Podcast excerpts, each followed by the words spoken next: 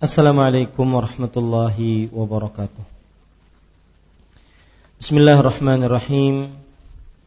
Innal hamdalillah nahmaduhu wa nasta'inuhu wa nastaghfiruh wa na'udzu billahi min shururi anfusina wa sayyiati a'malina. Man yahdihillahu fala mudilla lahu wa man yudlil fala hadiya وأشهد أن لا إله إلا الله وحده لا شريك له وأشهد أن محمدا عبده ورسوله. يا أيها الذين آمنوا اتقوا الله حق تقاته ولا تموتن إلا وأنتم مسلمون. يا أيها الناس اتقوا ربكم الذي خلقكم من نفس واحدة وخلق منها زوجها وبث منهما رجالا كثيرا ونساء واتقوا الله الذي تساءلون به والأرحام إن الله كان عليكم رقيبا.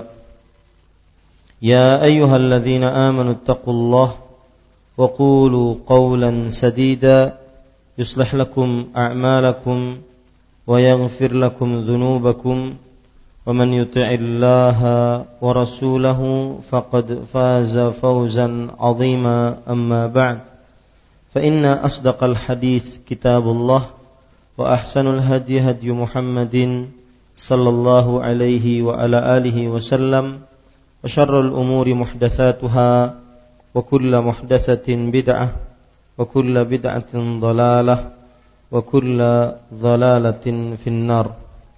Alhamdulillah kita bersyukur pada Allah Subhanahu wa taala. Pada hari ini Kamis pagi menjelang siang 14 Safar 1437 Hijriah kita duduk bersama mengkaji kembali kitab Tanbihat ala Ahkam Takhtassu bil Mu'minat yang telah diterjemahkan dalam buku berbahasa Indonesia tuntunan praktis fikih wanita muslimah yang ditulis oleh Fadilatul Syekh Saleh bin Fauzan Al-Fauzan hafizahullah taala. Salawat dan salam semoga selalu Allah berikan kepada Nabi kita Muhammad sallallahu alaihi wa ala alihi wasallam pada keluarga beliau, para sahabat, serta orang-orang yang mengikuti beliau sampai hari kiamat kelak.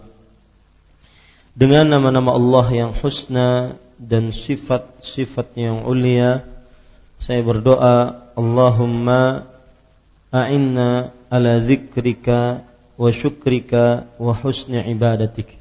Wahai Allah, tolonglah kami untuk berzikir kepadamu, bersyukur atas nikmat-nikmatmu dan beribadah yang baik kepadamu. Amin ya rabbal alamin. Bapak Ibu, ibu-ibu saudari-saudari muslimah yang dimuliakan oleh Allah Subhanahu wa taala. Pada pertemuan kali ini kita masih membicarakan tentang hukum-hukum yang khusus berkaitan dengan wanita muslimah yang berkaitan dengan perihal sholat. Dan pada pertemuan-pertemuan sebelumnya kita sudah membahas tentang hukum-hukum yang berkaitan dengan sholatnya perempuan di masjid ataupun di luar rumah hukum-hukum yang berkaitan dengan sholatnya perempuan ketika berada di masjid ataupun ketika keluar rumah. Dan penulis pada kesempatan kali ini membawa hal yang berkaitan dengan keluarnya perempuan dari rumahnya dari bentengnya yang paling kuat yaitu rumahnya untuk pergi mengerjakan sholat dan sholat yang dimaksud di sini adalah sholat id sholat id yaitu sholat idul adha dan Idul Fitr.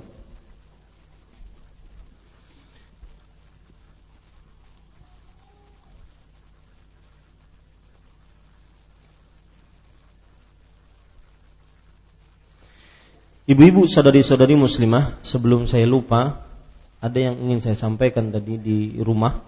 Saya berniat untuk menyampaikannya bahwa salah satu hal yang menarik dari majelis ilmu dan ini keberkahan majelis ilmu adalah seorang akhirnya memperluas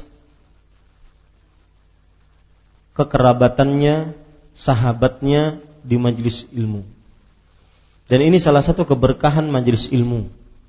Yang mana Rasulullah sallallahu alaihi wasallam bersabda, "Majtama'a qaumun fi baitin min buyutillah.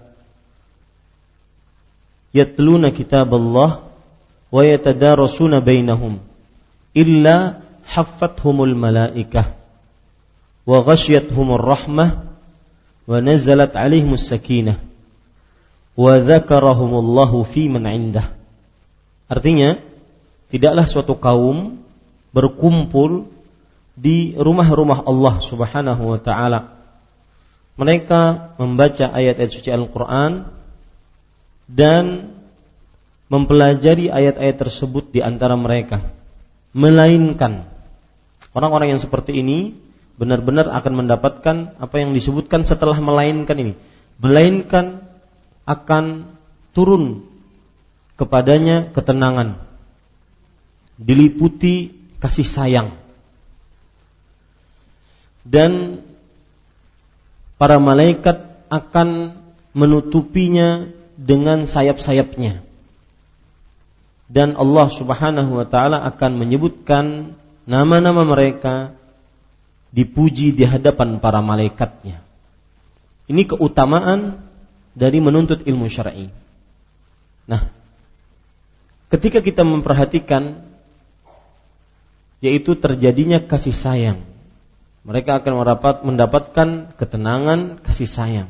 Bahkan kadang-kadang majelis ilmu adalah majelis yang dirindukan dibandingkan majelis-majelis yang lain, bahkan sampai majelis di rumahnya.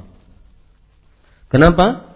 Karena majlis yang lain yang tidak ada ilmu di dalamnya, meskipun itu di dalam rumah, maka dia mendatangkan tidak lain kecuali ke gersangan hati, kekeringan, dan tidak ada sesuatu yang mendatangkan ketenangan dan kasih sayang. Oleh karenanya, ibu saudari-saudari muslimah, hendaknya Ketika kita bermajlis ilmu, di samping kita menuntut ilmu syar'i, kita pun juga melakukan hubungan yang baik kepada kawan-kawan kita semajlis. Kawan-kawan kita semajlis, saling berkenalan satu dengan yang lainnya. Kemudian saling asal jangan saling selfie aja. Ya, saling berkenalan satu dengan yang lainnya, saling mengetahui siapa nama, di mana rumah, bagaimana kok tahu Masjid Imam Syafi'i dan semisalnya. Dan saya punya pengalaman menarik. Suatu ketika ada kajian khusus ibu-ibu muslimah yang hadir mungkin sekitar 2400 orang. Semuanya muslimah. Dan kita berharap masjid masjid ini nantinya akan seperti itu. Mudah-mudahan menjadi percontohan untuk kajian muslimah. Mudah-mudahan kaum muslimah semakin terduga untuk hadir di majelis-majelis ilmu. Salah satu hal yang menarik dari panitia yang mengadakan kajian adalah ada sebagian tugas mereka cuma menyapa ibu-ibu. Ya, Bu, apa kabar pian? Kepanasankah? Bu, dari mana? gimana kabarnya, kurang air atau apa dan semisalnya. Meskipun mungkin tidak bisa dilakukan di sini karena semua dari kita nuntut ilmu. Apalagi kadang-kadang seperti Al Ustaz Al Fadil Khairullah hafizahullah taala. Kadang-kadang kalau kita menyimpang sedikit pikiran kita langsung ketinggalan banyak. Ya. Maka sayang kalau seandainya kita ngobrol. Dan itu saya maklumi sekali.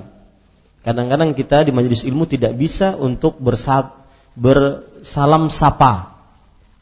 Karena tujuan kita memang untuk menuntut ilmu syar'i.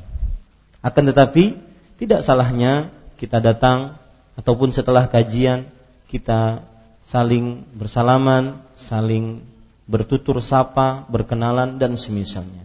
Dan ini adalah salah satu hal yang disebutkan oleh para sahabat Nabi radhiyallahu anhum yaitu dari Aus ibnu Aus radhiyallahu anhu idza ra'aita ar-rajula ya'malu bi ta'atillah fa'lam anna lahu indahu akhwat perhatikan jika seorang melakukan ketaatan kita sekarang bermajelis ilmu. Kita berbaju naiki kendaraan datang ke sini mungkin meninggalkan rumah, meninggalkan pekerjaan rumah, meninggalkan anak dan semisalnya hanya untuk menuntut ilmu, tidak ada lain niatnya kecuali menuntut ilmu, menambah ilmu agar bisa kita wariskan kepada diri kita dan kepada anak-anak kita. Syukur-syukur kepada suami kita. Nah, eh, Bapak Ibu saudara-saudari yang dimuliakan oleh Allah, menuntut ilmu ini mendatangkan kebaikan-kebaikan yang lain. Di antaranya menambah kawan, menambah hubungan persahabatan ikhwah imaniyah ya persahabatan iman yang Allah Subhanahu wa taala berfirman dalam Al-Qur'an al-akhilla yauma idzin ba'dhum li ba'dhin aduwwun illal muttaqin artinya al-akhilla pada hari itu kawan-kawan dekat akan menjadi musuh sebagian memusuhi sebagian yang lain. Kecuali orang-orang yang bertakwa. Nah, kita berharap mudah-mudahan kawan kita semajlis di Masjid Imam Syafi'i semajlis ilmu ya. Satu kitab Ustadz yang sama kita belajar bersama dengannya menjadi kawan-kawan yang bisa memberikan syafaat nanti pada hari kiamat. Karena kawan-kawan terdekat akan menjadi musuh di hari kiamat kelak kecuali orang-orang bertakwa. Perkawanan persahabatan yang dibangun hanya karena ingin bertakwa kepada Allah. Dan itu disebutkan oleh Allah dalam surah Az-Zukhruf ayat 67. Lihat lagi Allah Subhanahu wa taala berfirman di dalam Al-Qur'an tentang pentingnya mempunyai kawan yang uh, hamim, yang dekat yang membenarkan kalau kita salah. Mem meluruskan kalau kita bengkok. Yang ber, kita kawani karena Allah Subhanahu wa taala. Allah Subhanahu wa taala berfirman di dalam Al-Qur'an tentang bahwa tidak ada pada saat itu kecuali teman-teman yang memberikan syafaat nanti pada hari kiamat. Lihat surat Asy-Syu'ara ayat 100 sampai 101. Fama lana min syafi'in wala sadiqin hamim. Maka kami tidak mempunyai yang orang-orang yang memberikan syafaat. Orang-orang yang berdoa kepada Allah untuk kebebasan kami dari neraka. Kami nggak punya nanti di hari kiamat. Wala sadiqin hamim. Tidak juga teman dekat. Para ulama mengatakan pemahaman balik dari ayat ini adalah bahwa ada nanti kawan-kawan yang bukan kerabat secara pertalian darah, bukan kerabat secara perkawinan, tetapi dia bisa memberikan syafaat. Dalilnya apa? Surat Asy-Syu'ara ayat 100 sampai 101. Garis bawah itu baik-baik, Bu. Kalau perlu cerbarkan, jadikan status sebarkan di mana-mana. Carilah kawan dekat yang semoga bisa memberikan syafaat di hari tidak ada yang bisa memberikan syafaat. Carilah kawan dekat yang bisa kadang-kadang mengalahkan pertalian darah dan pertalian perkawinan. Yang bisa memberikan syafaat yang pada hari itu tidak ada pemberian syafaat kecuali dengan izin Allah. Dalilnya Asy-Syu'ara ayat 100 sampai 101. Maka mungkin dari majelis ini kita mendapatkan kawan-kawan yang memang kita berkawan dengannya bukan komersil. Bukan karena mendapatkan keuntungan, tapi mendapatkan keuntungan ukhrawi. Saya dibenarkan, dinasehati, saya mendapatkan ilmu, saya mendapatkan akhlak dan semisalnya. Maka ibu-ibu, saudari-saudari muslimah yang dimuliakan oleh Allah Subhanahu wa taala, ini adalah suatu hal yang patut kita perhatikan. Baik, saya lanjutkan, ibu-ibu, saudari-saudari muslimah. Kita baca apa yang disebutkan oleh penulis hafizahullahu taala. Sekali lagi ini berkaitan masih dengan keluarnya perempuan dari rumahnya untuk mengerjakan sholat. Dan sholat yang dimaksud pada kesempatan kali ini adalah sholat Aid. Lihat, penulis mengatakan, kalau saya katakan penulis, siapa bu? Syekh siapa? Syekh Saleh bin Fauzan Al-Fauzan. Harus hafal namanya. Karena ini termasuk adab ketika kita membaca kitab seseorang. Saleh bin Fauzan Al-Fauzan. Siapa beliau? Ulama besar Arab Saudi yang termasuk daripada majelis fatwa dan pembahasan ilmiah dan termasuk majelis ulama Arab Saudi. Lihat, penulis mengatakan khurujun nisa ila salatil Id عن أم عطية رضي الله عنها قالت أمرنا رسول الله صلى الله عليه وسلم أن نخرجهن في الفطر والأضحى العواتق والحيض وذوات الخدور فأما الحيض فيعتزلن الصلاة وفي لفظ المصلى ويشهدن الخير ودعوة المسلمين. Artinya, wanita keluar rumah untuk sholat id. Apa itu id, ibu? Id secara bahasa, catat ibu. Id secara bahasa artinya adalah sesuatu yang berulang. Sesuatu yang berulang. Dan secara istilah syar'i, Id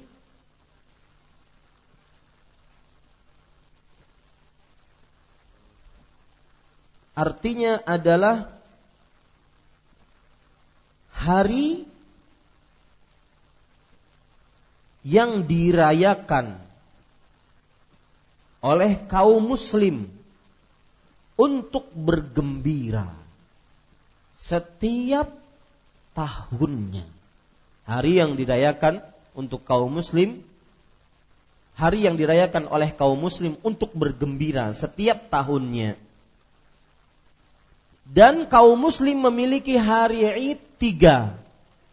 Hari Idul Adha, Idul Fitr, dan hari Jumat. Kaum muslim memiliki hari Id tiga. Hari Idul Adha, Idul Fitr, dan hari Jumat. Ibu, saudari-saudari muslimah yang dimuliakan oleh Allah Subhanahu wa taala. Jadi ketika kita baca wanita keluar rumah untuk sholat id. Id yang dimaksud adalah sesuatu yang berulang. Dan itu secara etimologi bahasa. Sedangkan secara istilah syar'i, terminologi syar'i Islam, dia adalah hari yang dirayakan untuk bergembira, hari yang dirayakan kaum muslim untuk bergembira di dalamnya hari Idul Adha, Idul Fitri, dan hari Jumat. Penulis mengatakan wanita keluar rumah untuk sholat id. Sholat id disyariatkan dalam Islam. Catat bu, sholat id disyariatkan dalam Islam. Dalilnya surat Al-Kautsar ayat 2. Allah Subhanahu wa taala berfirman, "Fasalli li rabbika wanhar." Salatlah untuk Robmu dan sembelihlah. Yang masyhur pendapat para ulama ahli tafsir pada kata salatlah untuk Robmu maksudnya adalah salat Id. Salat Id. Jadi dalilnya apa? Salat Id disyariatkan dalam Islam dari Al-Qur'an surat Al-Kautsar ayat 2. Dari sisi mana? Karena Allah berfirman, "Fasalli li rabbika wanhar." Salli, maka solatlah untuk Rabbmu. Kata solatlah untuk Rabbmu itu maksudnya adalah sholat Id sebagaimana yang ditafsiri oleh para ahli tafsir. Bagaimana disebutkan oleh Imam Ibnu Qudamah dalam kitabnya Al-Mughni. Dan kalau kita ambil dari hadis Rasul, ingat Ibu, sering saya ucapkan bagaimana cara menulis hadis. Kandungannya yang ditulis jangan dibiarkan lewat saja tentang dalil syariat salat Id dari hadis Rasul yaitu hadis yang diriwayatkan oleh Imam Bukhari dan Muslim. Catat, Imam Bukhari dan Muslim dari sahabat Abdullah bin Umar. Isinya apa? Karena Rasulullah sallallahu alaihi wasallam wa Abu Bakrin wa Umaru radhiyallahu anhuma yusalluna al-idain qabla al-khutbah. Abu Bakar Rasulullah sallallahu alaihi wasallam dan Abu Bakar dan Umar mereka mengerjakan salat Id sebelum khutbah. Ini dalil dari hadis Rasul. Cara mencatatnya gimana Ibu? Hadis riwayat Bukhari Muslim dari sahabat Abdullah bin Umar bahwa intinya Rasulullah Shallallahu Alaihi Wasallam, Abu Bakar, Umar mengerjakan salat Id sebelum khutbah. Baik. Kemudian kalau kita lihat dalil yang ketiga tentang pensyariatan salat Id yaitu ijma'. Ijma' artinya adalah konsensus. Konsensus artinya kesepakatan para ulama sepeninggal Rasulullah Sallallahu Alaihi Wasallam dalam permasalahan fikih. Kesepakatan para ulama sepeninggal Rasulullah Sallallahu Alaihi Wasallam dalam permasalahan-permasalahan agama, begitu, bukan fikih saja, agama. ya, ini dari ijma. Berarti dalilnya dari Al-Quran dari hadis sudah, dari ijma' sudah. Sekarang, apa hukum sholat id? Nah, ini perhatikan ibu. Hukum sholat id, kita agak melebar sedikit. Hukum sholat id, terjadi perbedaan pendapat di antara para ulama. Wallahu a'lam, pendapat yang paling kuat, sholat id hukumnya wajib atau disebut dengan fardu ain. Wajib atas setiap muslim dan muslimah kecuali yang terlarang. Fardu ain, hukumnya fardu ain. Fardu ain artinya apa? Wajib atas setiap muslim dan muslimah kecuali wanita-wanita yang terlarang. Ini ibu-ibu, saudari-saudari muslimah yang dimuliakan oleh Allah Subhanahu wa taala. Kita baca hadisnya dari Ummu Atiyah radhiyallahu anha. Siapa ibu Ummu Atiyah ini? Ini adalah seorang sahabat Nabi yang beliau terkenal dengan kunyahnya. Ya, Ummu Atiyah sahabiyat yang terkenal dengan kunyahnya. Dan beliau salah seorang sahabat Rasulullah Sallallahu Alaihi Wasallam yang sangat terkenal dengan perkara jenazah. Kalau boleh dikatakan beliau pemandi jenazah di zaman Rasulullah Sallallahu Alaihi Wasallam. Beliau pemandi jenazah. Ya. Nama asli beliau nasibah atau nusaibah. Nasibah bintul Harith atau Nusaibah sama saja. Namanya ada dikatakan Nasibah atau Nusaibah. Ya, beliau adalah pemandi di zaman Rasulullah sallallahu alaihi wasallam. Dan Ummu Atiyah juga beliau perawat di zaman Rasulullah. Dalam beberapa peperangan beliau menjadi perawat. Tujuh kali berperang Rasulullah Wasallam beliau ikut. Subhanallah. Ya, tujuh kali berperang Rasulullah Wasallam berperang maka beliau pun ikut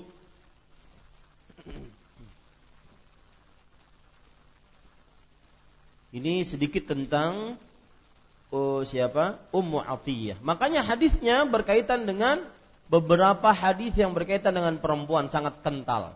Dari Ummu Atiyah radhiyallahu anha ia berkata, namanya siapa tadi Bu? Nasibah bintul Haris, bintil Haris atau Nusaibah. Tulisannya sama Bu. Nasibah, Nusaibah tulisannya sama, cuma membacanya harokatnya berbeda. Baik. Uh, ia berkata, Amarana Rasulullah sallallahu alaihi wasallam an nukhrijahunna fil fitri wal adha al-awatiqa wal huyyadha wa dawatil khudur fa amma al-huyyadha fayatazilna as-salata wa fi lafdhin al-musalla wa yashhadna al-khaira wa da'watal muslimin.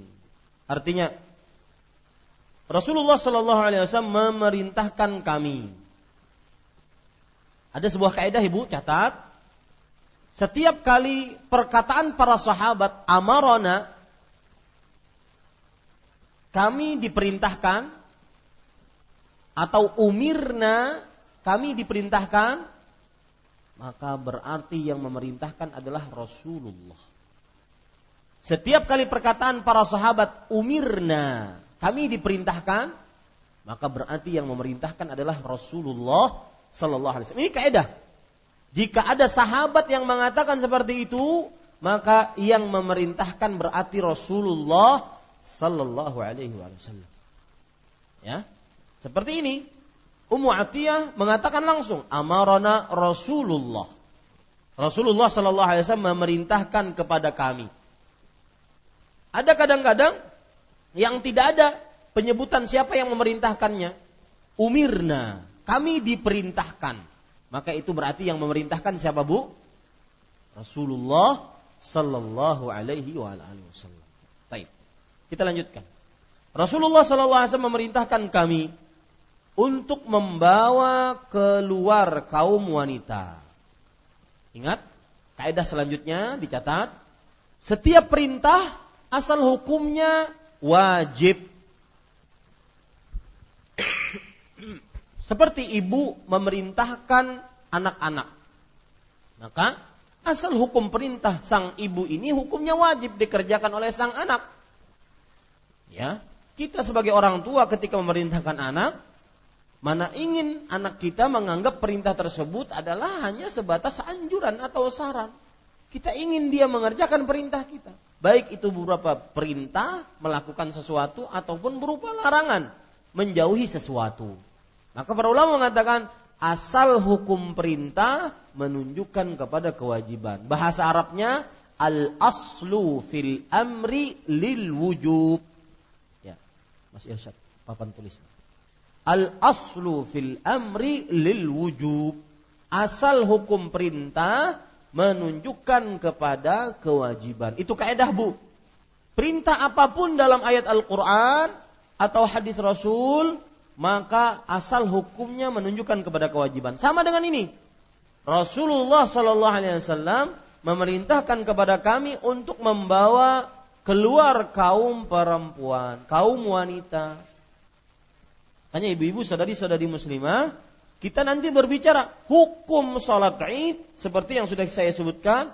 Asal hukumnya adalah wajib. Saya tulis bahasa Arabnya biar ibu bisa mencatatnya. Al aslu fil amri lil wujub. Ah.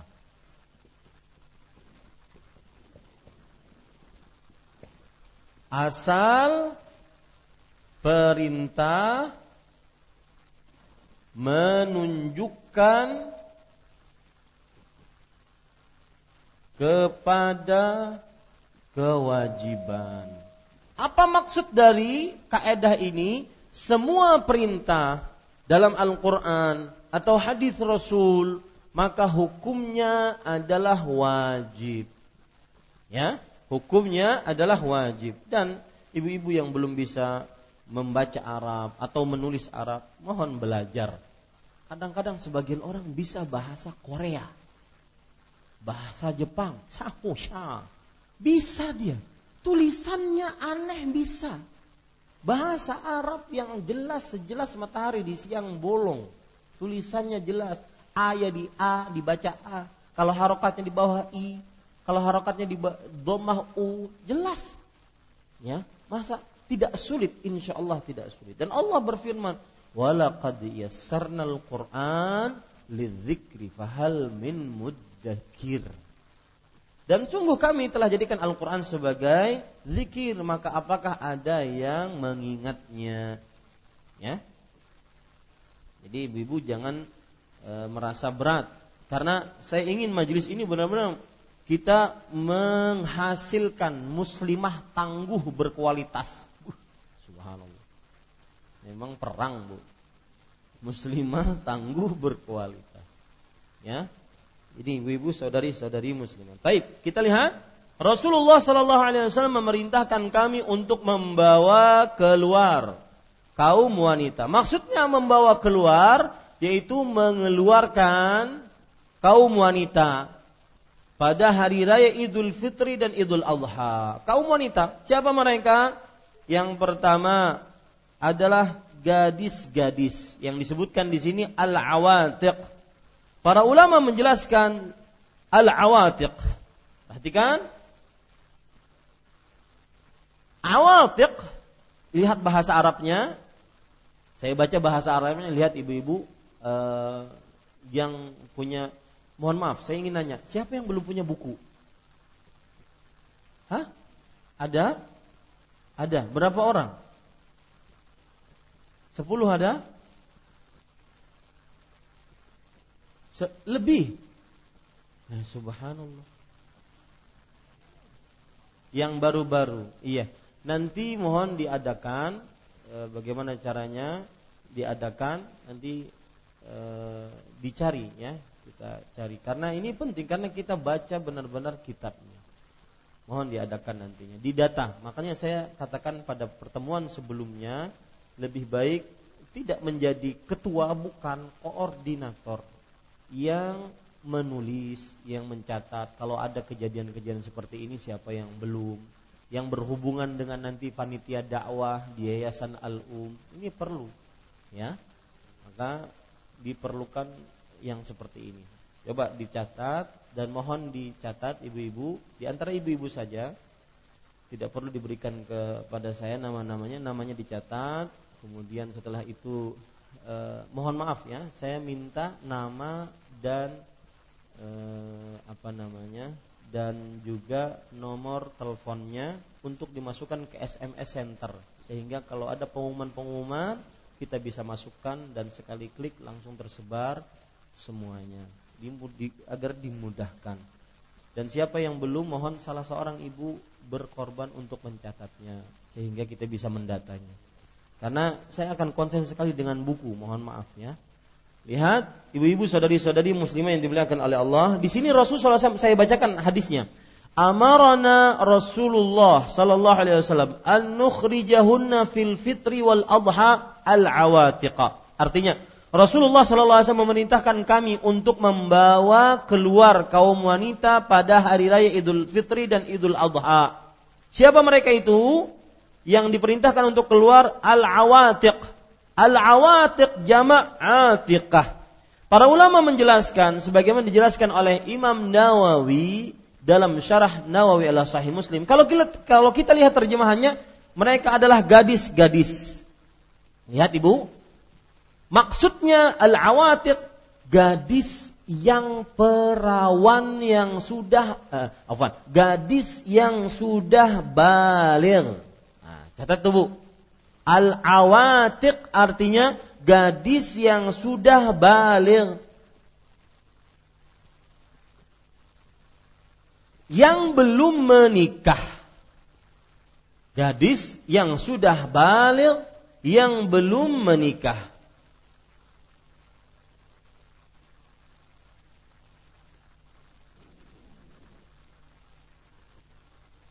Kenapa disebut gadis yang sudah balik yang belum menikah ini disebut dengan atik karena dia sering membantu ibunya di rumahnya.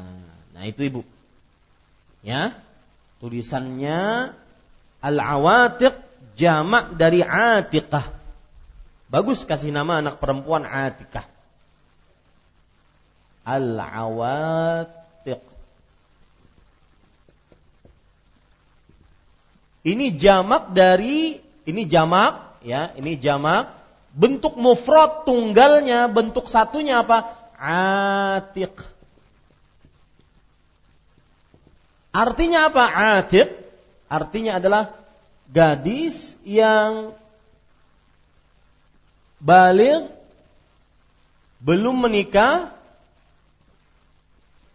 dan sering membantu ibunya di rumahnya. Makanya disebut dengan atikah.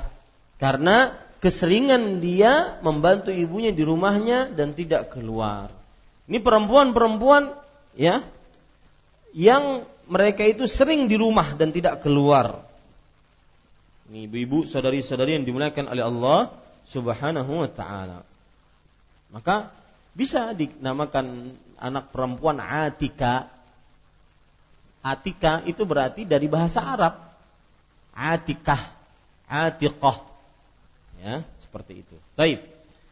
Di sini diterjemahkan mereka adalah gadis-gadis. Kalau begitu ibu tambah gadis-gadis yang sudah balik belum menikah. Dinamakan Atiqah karena sering membantu ibunya dalam pekerjaan-pekerjaan rumah. Kemudian wal Al huyad wanita-wanita yang sedang haid. Huyad jamak daripada haid. Wanita-wanita yang sedang haid. Wazawatil khudur. Nah, siapa ini Bu? Jawatil khudur. Dijelaskan oleh Imam Nawawi rahimahullah, di sini disebutkan dan juga gadis-gadis pingitan. Benarkah demikian? Lihat, orang Arab e, para ulama menjelaskan zawatil khudur wa hunnal abkar gadis-gadis perawan. Al-khudur artinya rumah. Yaitu perawan-perawan yang di rumah. Perawan-perawan yang di rumah. Kalau ditanya Ustadz apa bedanya atikah dengan khudur ini? Atikah adalah yang baru balik. Yang baru balik. Sedangkan khudur ini sudah TN. TN itu apa? Tunggu nikah dulu eh, di pondok istriku tersayang itu ada program namanya TN di pondok Bukhari itu TN. Isinya semua perempuan-perempuan yang tunggu nikah. Zawatil khudur. Ya, perempuan-perempuan yang sudah siap untuk berkeluarga. Nah, salah satu korbannya ya saya. Ya, ini ibu-ibu saudari-saudari muslimah yang dimuliakan oleh Allah Subhanahu wa taala. Itu namanya al-khudur, yaitu perempuan-perempuan yang perawan yang sudah siap nikah. Dan khudur artinya mereka adalah di rumah. Makanya diterjemahkan di sini gadis-gadis pingitan. Mungkin boleh ditambah gadis perawan yang dipingit di rumah. Nah, begitu Ibu. Gadis perawan yang dipingit di rumah. Taib. Fa'amal huyyadu Kemudian Rasulullah SAW bersabda, adapun wanita yang sedang haid, mereka memisahkan diri dalam solat. Maksud solat dalam satu riwayat tempat solat dan ini yang benar. Ya, yang dimaksud dalam solat adalah tempat solat. Itu yang benar. Wa yashhadnal khaira wa da'watal muslimin. Jadi maksudnya Ibu, semua perempuan keluar untuk mengerjakan sholat id. Makanya di sini para ulama mengatakan bahwa sholat id hukumnya fardu ain. Dan ini pendapat mazhab Hanabilah. Ya. Nanti kita akan sebutkan pendapat-pendapat madhab tentang hukum salat Id. Pendapat madhab Hanabilah yaitu madhab Hambali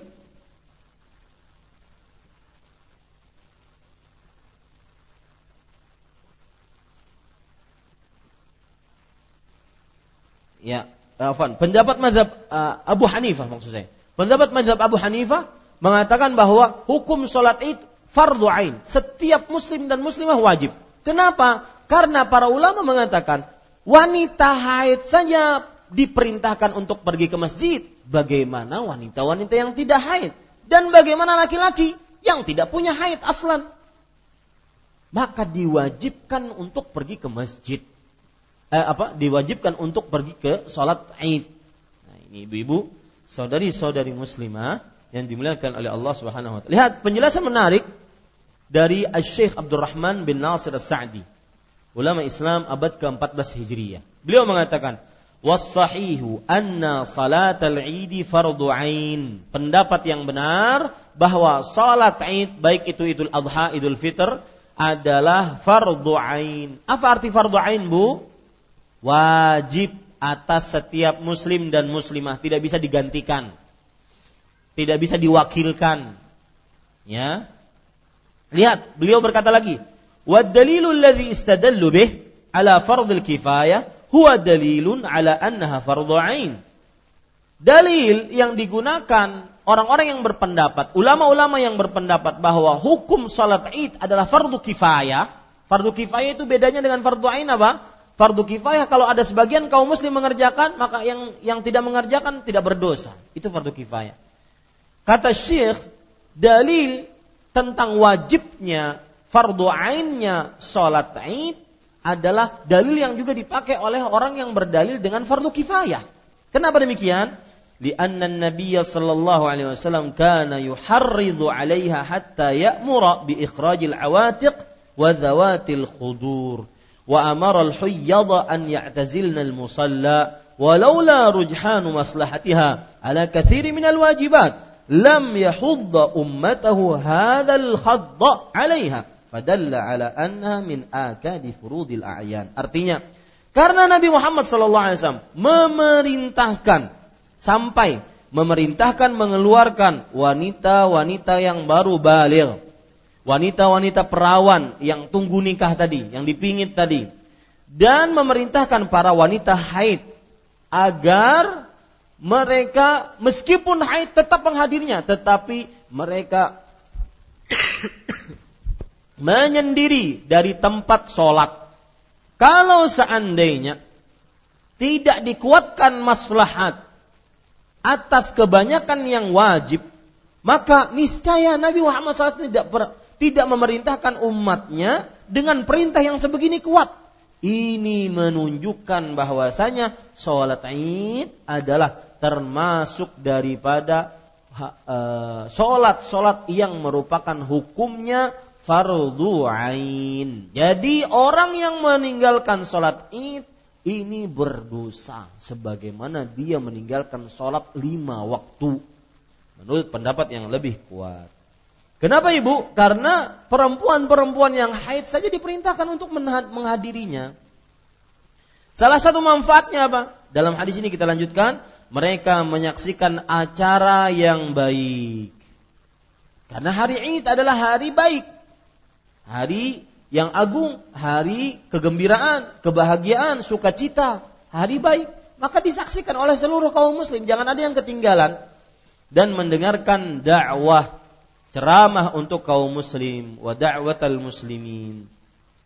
Ya, ini menunjukkan uh, da'watal muslimin diterjemahkan di sini adalah ceramah. Saya tidak setuju dengan terjemahan ini dan mendengarkan doa kaum muslim. Bukan dakwah di sini, Bu. Diganti terjemahannya mendengarkan doa kaum muslim.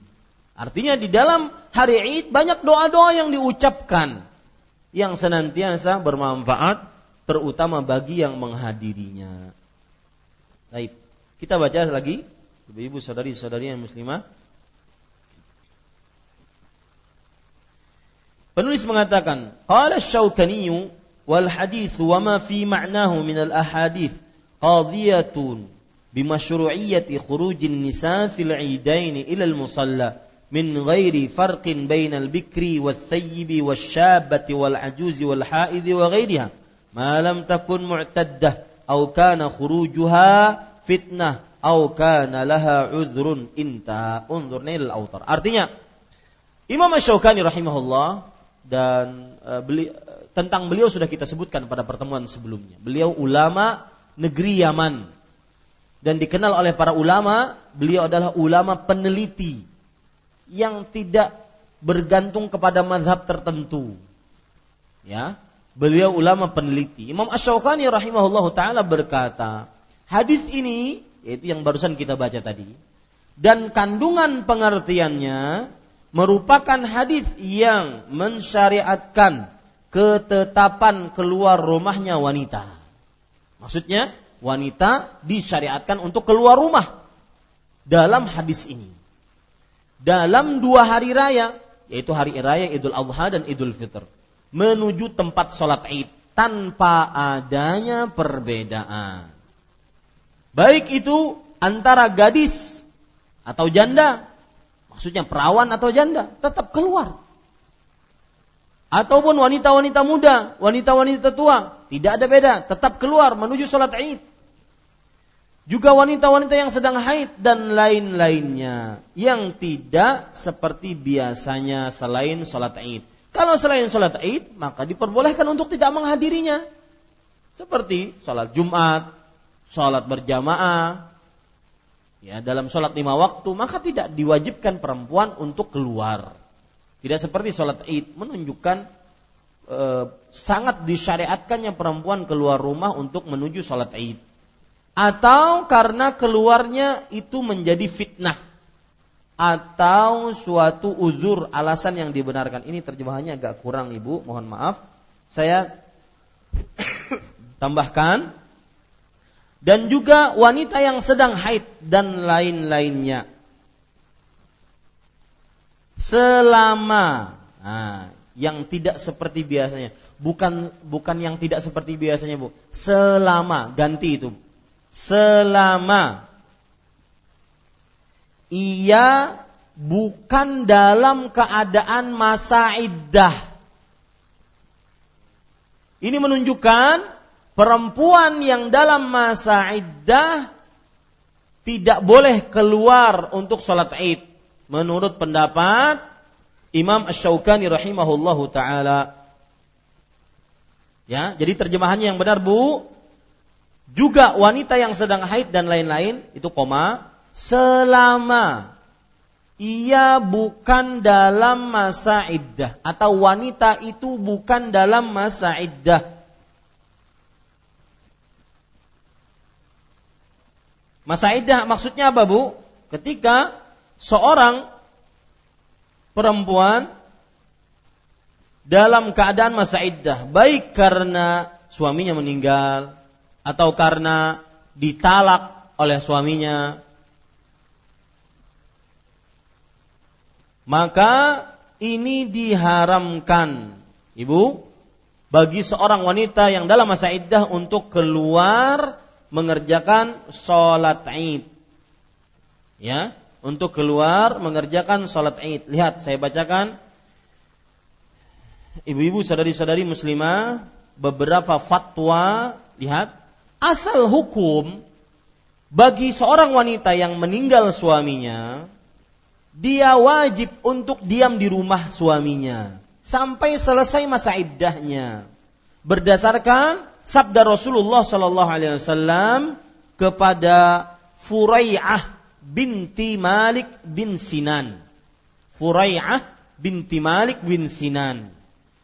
Nabi Muhammad SAW bersabda, Umkuthi fi baitiki, alladhi ja'a fihi naghyu zawjiki, hatta yablughal kitabu ajalah. Diam engkau wahai Furai'ah, yang meninggal suaminya. Di rumahmu, yang mana suamimu meninggal di sana sampai batas waktunya yang telah ditentukan. Hadis riwayat Imam Ibnu Majah. Maka tidak diperbolehkan bagi perempuan yang dalam keadaan masa iddah untuk keluar rumah dari rumah suaminya kecuali karena keperluan hajat yang sangat terpaksa dan keluar sholat id bukan hajat dan darurat yang sangat terpaksa. Ini ibu-ibu, saudari-saudari muslimah yang dimuliakan oleh Allah Subhanahu wa taala. Jadi nggak boleh bu pergi ke rumah saudaranya, pergi ke rumah berziarah ke rumah siapa untuk keluar sholat id nggak boleh. Ini garis bawah ibu baik-baik, ya. Makanya terjemahannya tadi keliru, ya, keliru dan kelirunya besar. Saya ulangi, juga wanita yang sedang haid dan lain-lain. Koma di sini selama dia bukan wanita yang sedang dalam masa iddah atau karena keluarnya ia menjadi fitnah atau ada suatu udur alasan yang dibenarkan. Boleh, baru boleh seorang perempuan tidak keluar menuju sholat taid. Asal hukumnya seluruhnya. Berarti di sini dikecualikan bu wanita yang iddah yang meninggal suaminya maka tidak diperbolehkan dia untuk keluar rumah. Ya, karena dia dalam masa iddah, karena bisa jadi fitnah ibu-ibu sadari, sadari muslimah yang dimuliakan oleh Allah Subhanahu wa taala. Baik. Sekarang kita lagi, baca lagi perkataan Syekhul Islam Ibn Taimiyah yang disebutkan oleh Syekh di sini. Wa Syekhul Islam Ibn Taimiyah rahimahullah taala fil Majmu' faqad akhbara al-mu'minat anna salatahunna fil buyut afdalu lahunna min syuhudil jum'ah wal jamaah illa al-'id fa innahu amarahunna bil khuruj fihi wa la'allahu wallahu a'lam li asbab al-awwalu annahu fi sunnati fi sanati marratain faqabila faqabila bi khilafil jum'ah wal jamaah والثاني annahu laisa lahu badal bi khilafil jum'ah wal jamaah fa inna salataha fi baitiha adh-dhuhra wa jum'ataha. Lihat. Ini perkataan Syekhul Islam yang sangat menunjukkan beliau itu adalah seorang ulama besar, ulama yang dalam ilmunya. Lihat beliau menjelaskan. Saya bacakan Syekhul Islam Ibnu Taimiyah. Ulama keberapa Bu ini? Syekhul Islam? Ya? Tahun berapa beliau meninggal? 700. Berarti ulama keberapa? Kedelapan Hijriyah. Ya. Beliau berasal dari kota Damaskus. Damaskus di mana, Bu? Suriah. Ya, yang sekarang lagi berkecamuk. Mudah-mudahan Allah Subhanahu wa taala memberikan kesabaran kepada kaum muslim yang di sana. Syekhul Islam Ibnu Taimiyah rahimahullahu taala dalam kitab Al-Majmu' Kitab Al-Majmu' artinya adalah majmu'ul fatawa, Bu. Ya, garis bawah itu, Bu. Al-majmu' namanya majmu'ul fatawa. Tulisannya begini, Bu. Majmu'ul fatawa Majmu'ul fatawa Apa ini, Bu? Kitab. Kitab ini bukan karangan beliau, tetapi seorang muridnya mencatat Perkataan-perkataan beliau dikumpulkan jadi kitab. Sampai kalau tidak salah 15 jilid sesuai dengan cetakannya. Sampai 15 jilid sesuai dengan cetakannya. Ini disebut dengan Majmu'ul Fatawa. Artinya dalam bahasa Indonesia kumpulan fatwa-fatwa. Fatwa siapa? Fatwa Syekhul Islam. Nama Syekhul Islam siapa, Bu? Ahmad bin Abdul Halim. Abdul Halim. Ya, namanya Ahmad. Ahmad bin Abdul Halim. Syekhul Islam Ibnu Taimiyah rahimahullah taala dalam dalam Al-Majmu'. Al-Majmu' artinya adalah Majmu'ul Fatawa. Ya. Mengatakan telah datang kabar bahwa kaum wanita mukminah Sholat mereka di rumah lebih utama bagi mereka dibanding menghadiri jamaah Jumat dan sholat berjamaah. Telah datang kabar, kabar itu hadis. Telah datang hadis, hadis yang sahih bahwa sholatnya perempuan di rumah lebih utama dibandingkan mereka mengikuti sholat Jumat, mengikuti sholat berjamaah. Ini sudah ada hadisnya. Sebagaimana hadis riwayat Imam Ahmad yang sudah kita baca. Wa buyutuhunna khairun lahunna. Dan rumah-rumah mereka lebih baik bagi para perempuan tersebut. Maka meskipun itu sholat Jumat atau sholat berjamaah, maka lebih baik bagi perempuan untuk sholat di rumahnya. ya, kemudian Kecuali, nah ada pengecualian yang berkaitan dengan bab kita ini. Kecuali menghadiri sholat id, yaitu sholat dua hari raya, hari raya Idul Adha, hari raya Idul Fitr. Maka mereka diperintahkan untuk keluar rumah. Mereka diperintahkan untuk menghadiri sholat id. Karena beberapa sebab. Wallahu a'lam. Ini wallahu a'lam ini berarti adalah istihad beliau.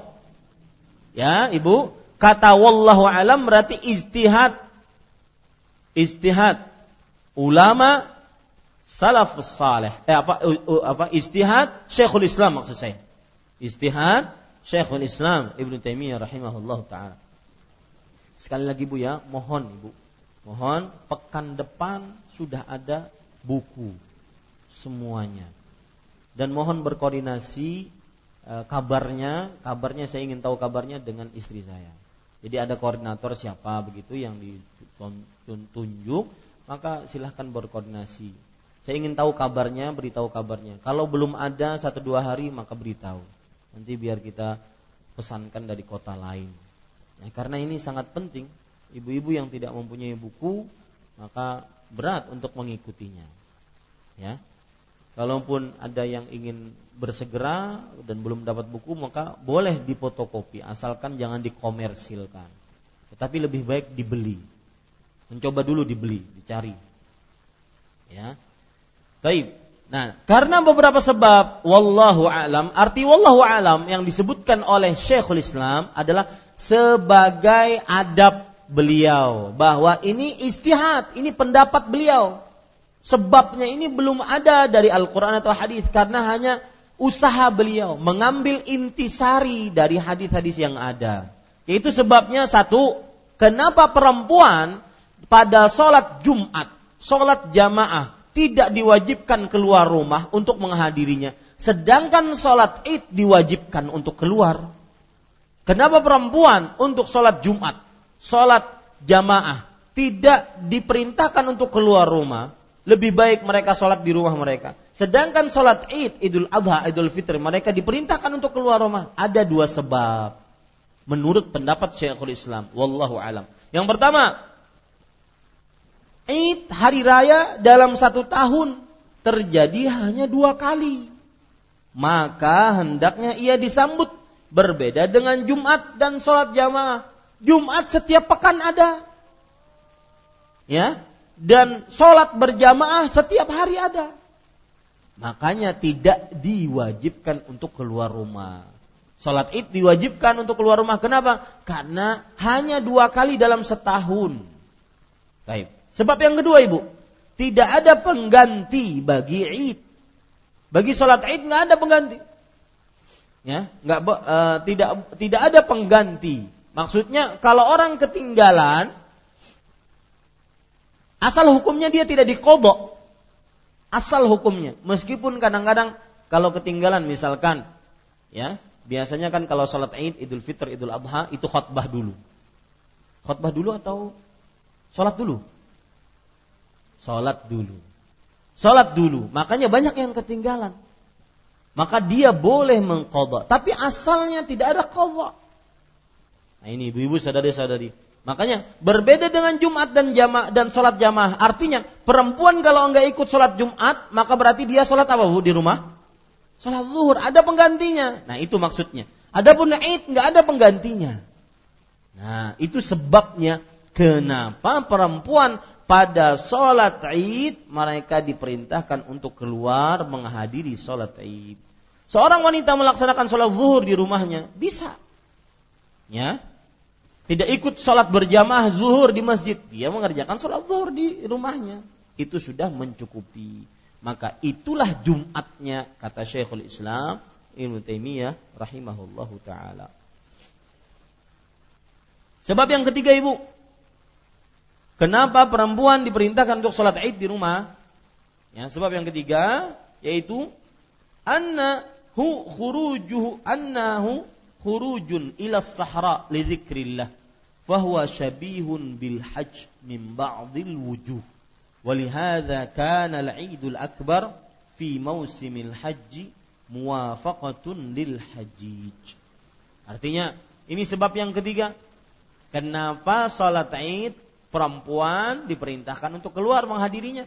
Sedangkan sholat Jumat dan sholat berjamaah tidak. Pada waktu sholat id, keluarnya mereka menuju tanah lapang untuk berzikir kepada Allah menyerupai haji dari beberapa sisi. Ya, orang kalau haji kan perempuan laki-laki semuanya keluar untuk mengerjakan haji. Dan haji berukuf di Arafah, di tanah lapang. Bermabit di Muzdalifah, di tanah lapang Ya. Nah ini sholat Id juga seperti itu. Hampir-hampir sama dengan haji karena keluar ke tanah lapang untuk berzikir kepada Allah Subhanahu wa taala untuk sholat, untuk berdoa. Oleh karena itu Id yang akbar hari raya yang besar di musim haji cocok dengan haji kecil ini. Artinya seorang yang berhaji di Mekah, di Arafah, mereka itu kita ikuti dengan mengerjakan sholat id di tempat kita masing-masing selain Mekah dan Arafah. Wallahu a'lam. Ini ibu saudari-saudari muslimah yang dimuliakan oleh Allah Subhanahu wa taala. Baik, kita baca sekarang. Wa qayyada asy-Syafi'iyyah khurujun nisa li salatil Id bi ghairi zawatil hayat. Nah, di sini Imam Ash-Syafi'i atau madhab, madhab Ash-Syafi'i membatasi ada syarat-syaratnya. Lihat, Ash-Syafi'iyah, Ash-Syafi'iyah itu artinya apa, Bu? Madhab Syafi'i.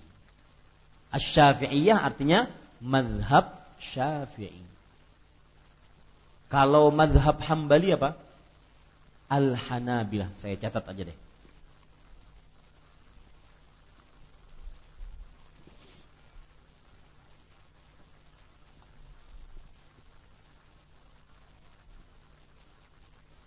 Jadi tidak bingung ketika kita baca kalimat-kalimat yang mungkin menunjukkan Arab. Ya, tidak bingung. Di buku kita disebutkan Asy-Syafi'iyah. Asy-Syafi'iyah.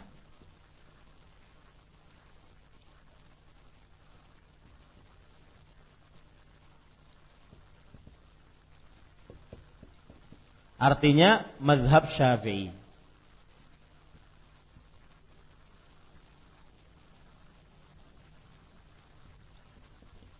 Mazhab al-Imam Asy-Syafi'i rahimahullahu taala. Di sana nanti ada Al-Hanafiyah. Al-Hanafiyatu.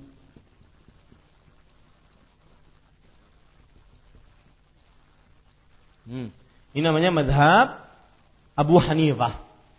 Madhab Abu Hanifah. Di sana ada Al-Malikiyah. Al-Malikiyatu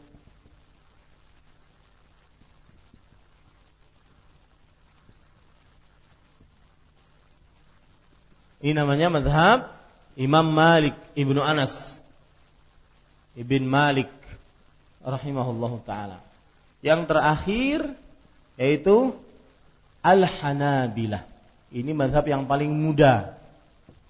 Al-Hanabilatu. Ya. Ini madhab Ahmad bin Hambal. Nah, seperti itu. Ya. Nomor pertama ini yang paling tua, yang kedua ini, yang ketiga ini, yang keempat ini. sesuai dengan urutan umurnya.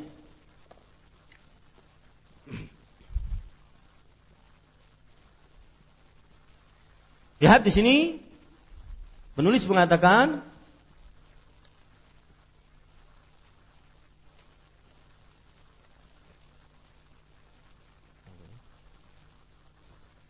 Ya.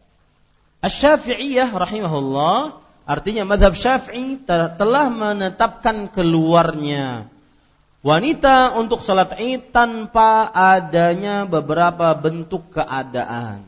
Idawatil hayat apa maksudnya? Tanpa adanya beberapa bentuk keadaan kita baca. Qala al-Imam An-Nawawi fil Majmu'. Imam An-Nawawi. Ini gelar beliau, Bu. Namanya catat Bu, Imam Nawawi itu Yahya, namanya Yahya. Bin Syaraf. Yahya bin Syaraf berasal dari kota Nawa. Makanya disebut An-Nawawi. Kalau berasal dari Banjar maka disebut Al-Banjari. Taruh dari kandangan, Bang.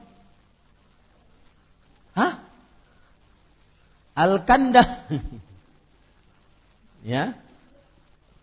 Ini. Kalau dari Tanjung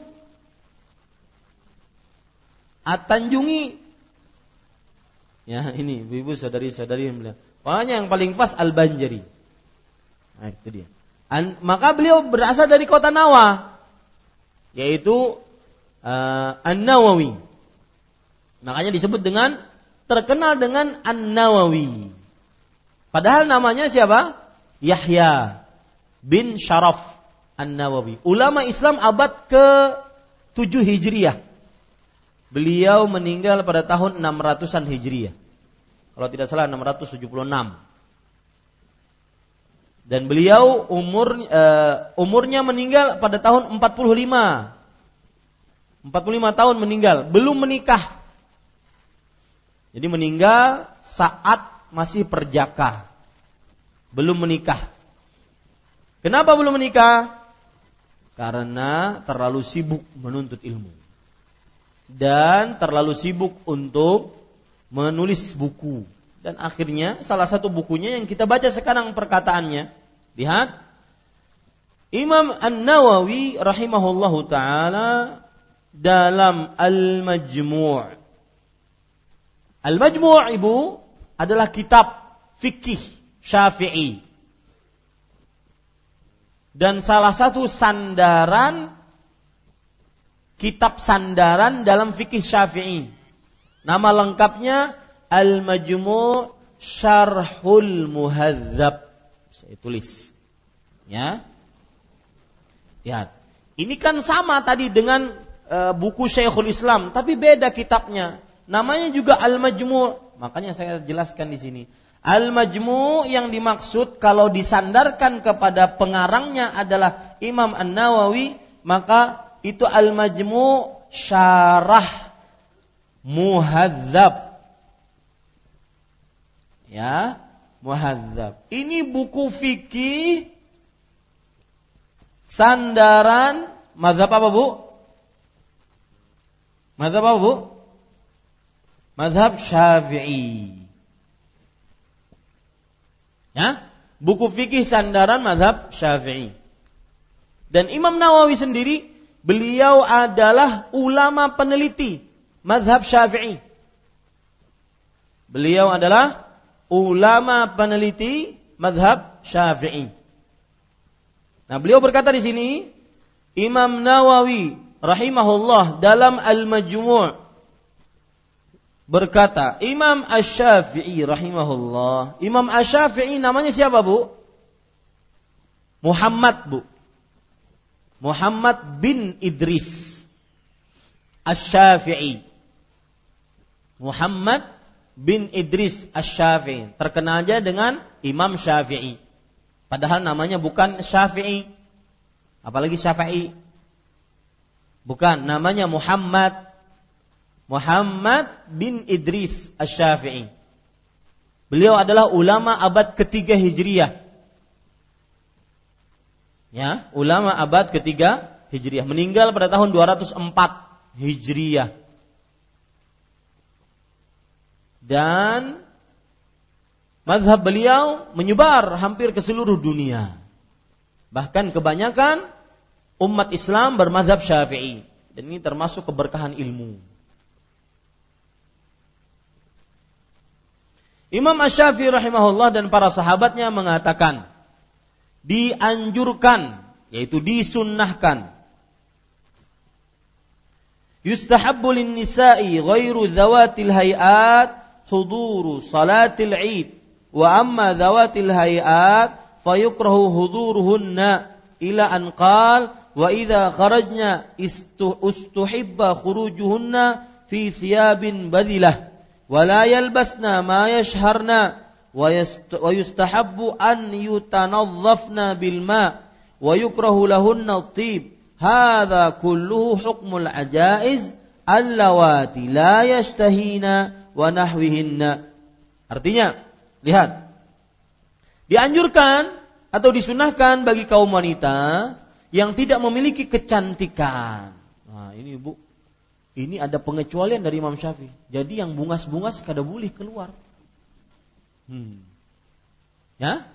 Yang cantik-cantik tidak diperbolehkan untuk keluar salat Id. Jadi yang merasa bungas kada boleh keluar.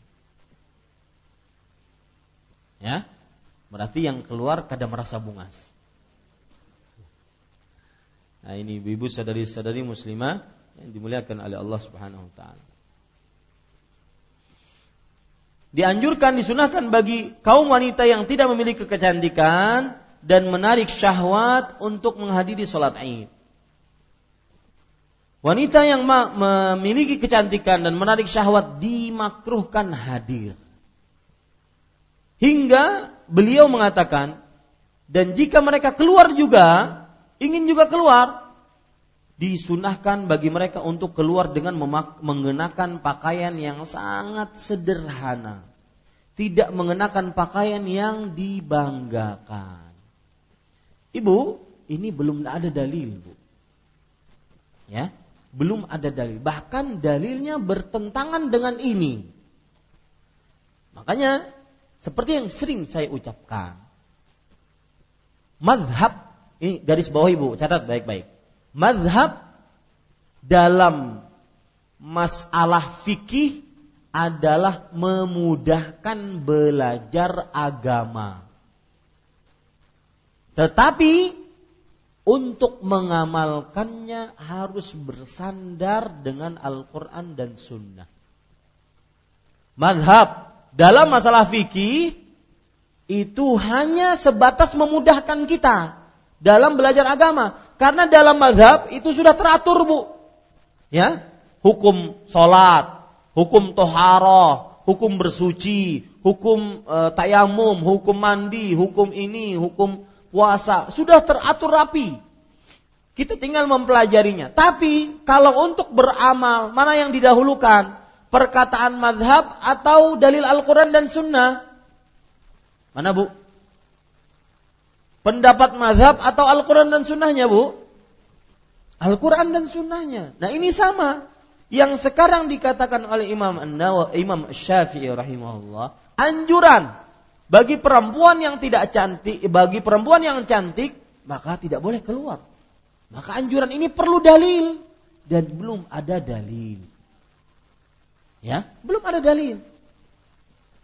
Lalu standar kecantikan siapa yang menentukan? Oh ini kecantikannya 80%. Ini kecantikannya 60%. Keluar. Ya. Maka ini tidak ada dalil. Tetapi hanya anjuran dan perkataan ulama. Tujuannya apa? Bagus. Agar tidak terjadi fitnah. Kalaupun ingin keluar juga, maka pakai pakaianlah yang sederhana. Jangan sampai pakaian yang mentereng yang mengundang syahwat, hawa nafsu, dan semisalnya. Ya, ini ibu saudari-saudari muslimah.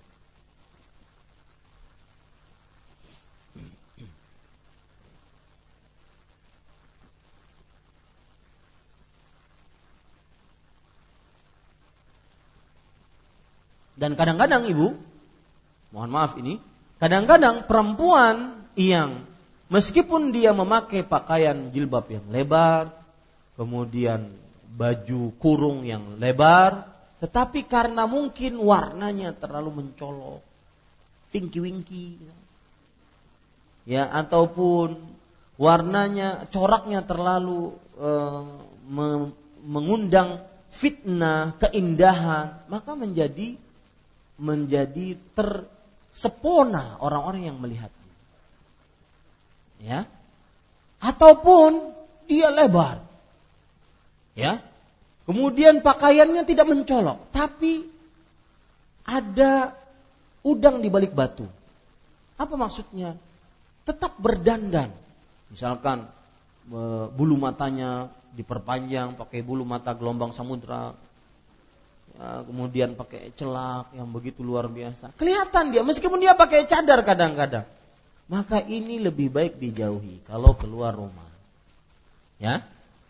Dan dan biasakan. Pesan saya biasakan. Dan danlah di hadapan suami. Kalau keluar rumah dan dan untuk siapa? Ya? Untuk angin yang bersepoi-sepoi? Nggak ada manfaatnya.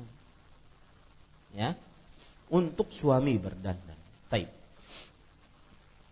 Kita lanjutkan. Wanita yang memiliki kecantikan dan menarik syahwat dimakruhkan. Nah, ini kata makruh, ya. Hadir hingga beliau mengatakan dan jika mereka keluar juga disunahkan bagi mereka untuk keluar dengan mengenakan pakaian yang sangat sederhana, tidak mengenakan pakaian yang dibanggakan. Kemudian beliau mengatakan lagi, wa amma syabatu wazatul jamal wa man tushtaha fayukrahu lahunnal hudur lima fi dzalika min khaufil fitnah alaihinna wa bihinna dan jika mereka ya, disunahkan untuk membersihkan badan dengan air dan dimakruhkan memakai minyak wangi parfum semua ini merupakan ketetapan hukum bagi wanita yang sudah tua yang sudah tidak menarik syahwat lagi dan wanita semisalnya Wanita yang tua saja seperti itu. Ya. Tetapi seperti yang saya ucapkan tadi, penyebutan kata cantik membedakan cantik dengan tidak cantik, saya Allah alam belum ada dalil. Ya, belum ada dalil. Lalu Ustadz, Syekh menyebutkan ini sebagai apa? Sebagai hanya memperingatkan kita, wahai perempuan cantik, ketika Anda keluar rumah, jangan menjadi fitnah bagi laki-laki. Jangan cantik bu, yang tidak cantik ataupun yang setengah cantik. Ya, kalau keluar rumah itu lelaki akan seperti tertancap dahinya pada sesuatu, kemudian dia akan menoleh. Tut. Ya. Itu hadis Rasul, riwayat Imam Tirmidzi. Dari Abdullah bin Mas'ud. Rasul sallallahu alaihi wasallam bersabda, "Al-mar'atu 'aurah idza kharajat istashrafaha syaitan. Perempuan itu adalah aurat. Jika keluar, syaitan akan mengindahkannya, membuat para laki merasa indah dengannya.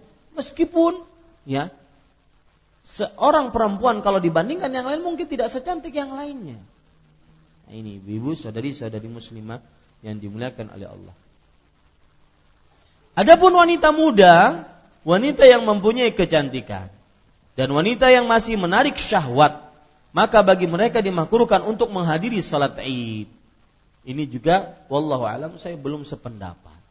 Karena dalilnya seluruh perempuan diperintahkan untuk keluar. Mana ada dalil yang menunjukkan wanita cantik tidak boleh keluar? Nah, seperti yang saya bilang tadi Bu, bahwa mazhab hanya memudahkan kita untuk belajar fikih Adapun mengamalkan sesuatu harus bersandarkan apa Bu? Al-Quran dan hadis. Ya, seperti itu.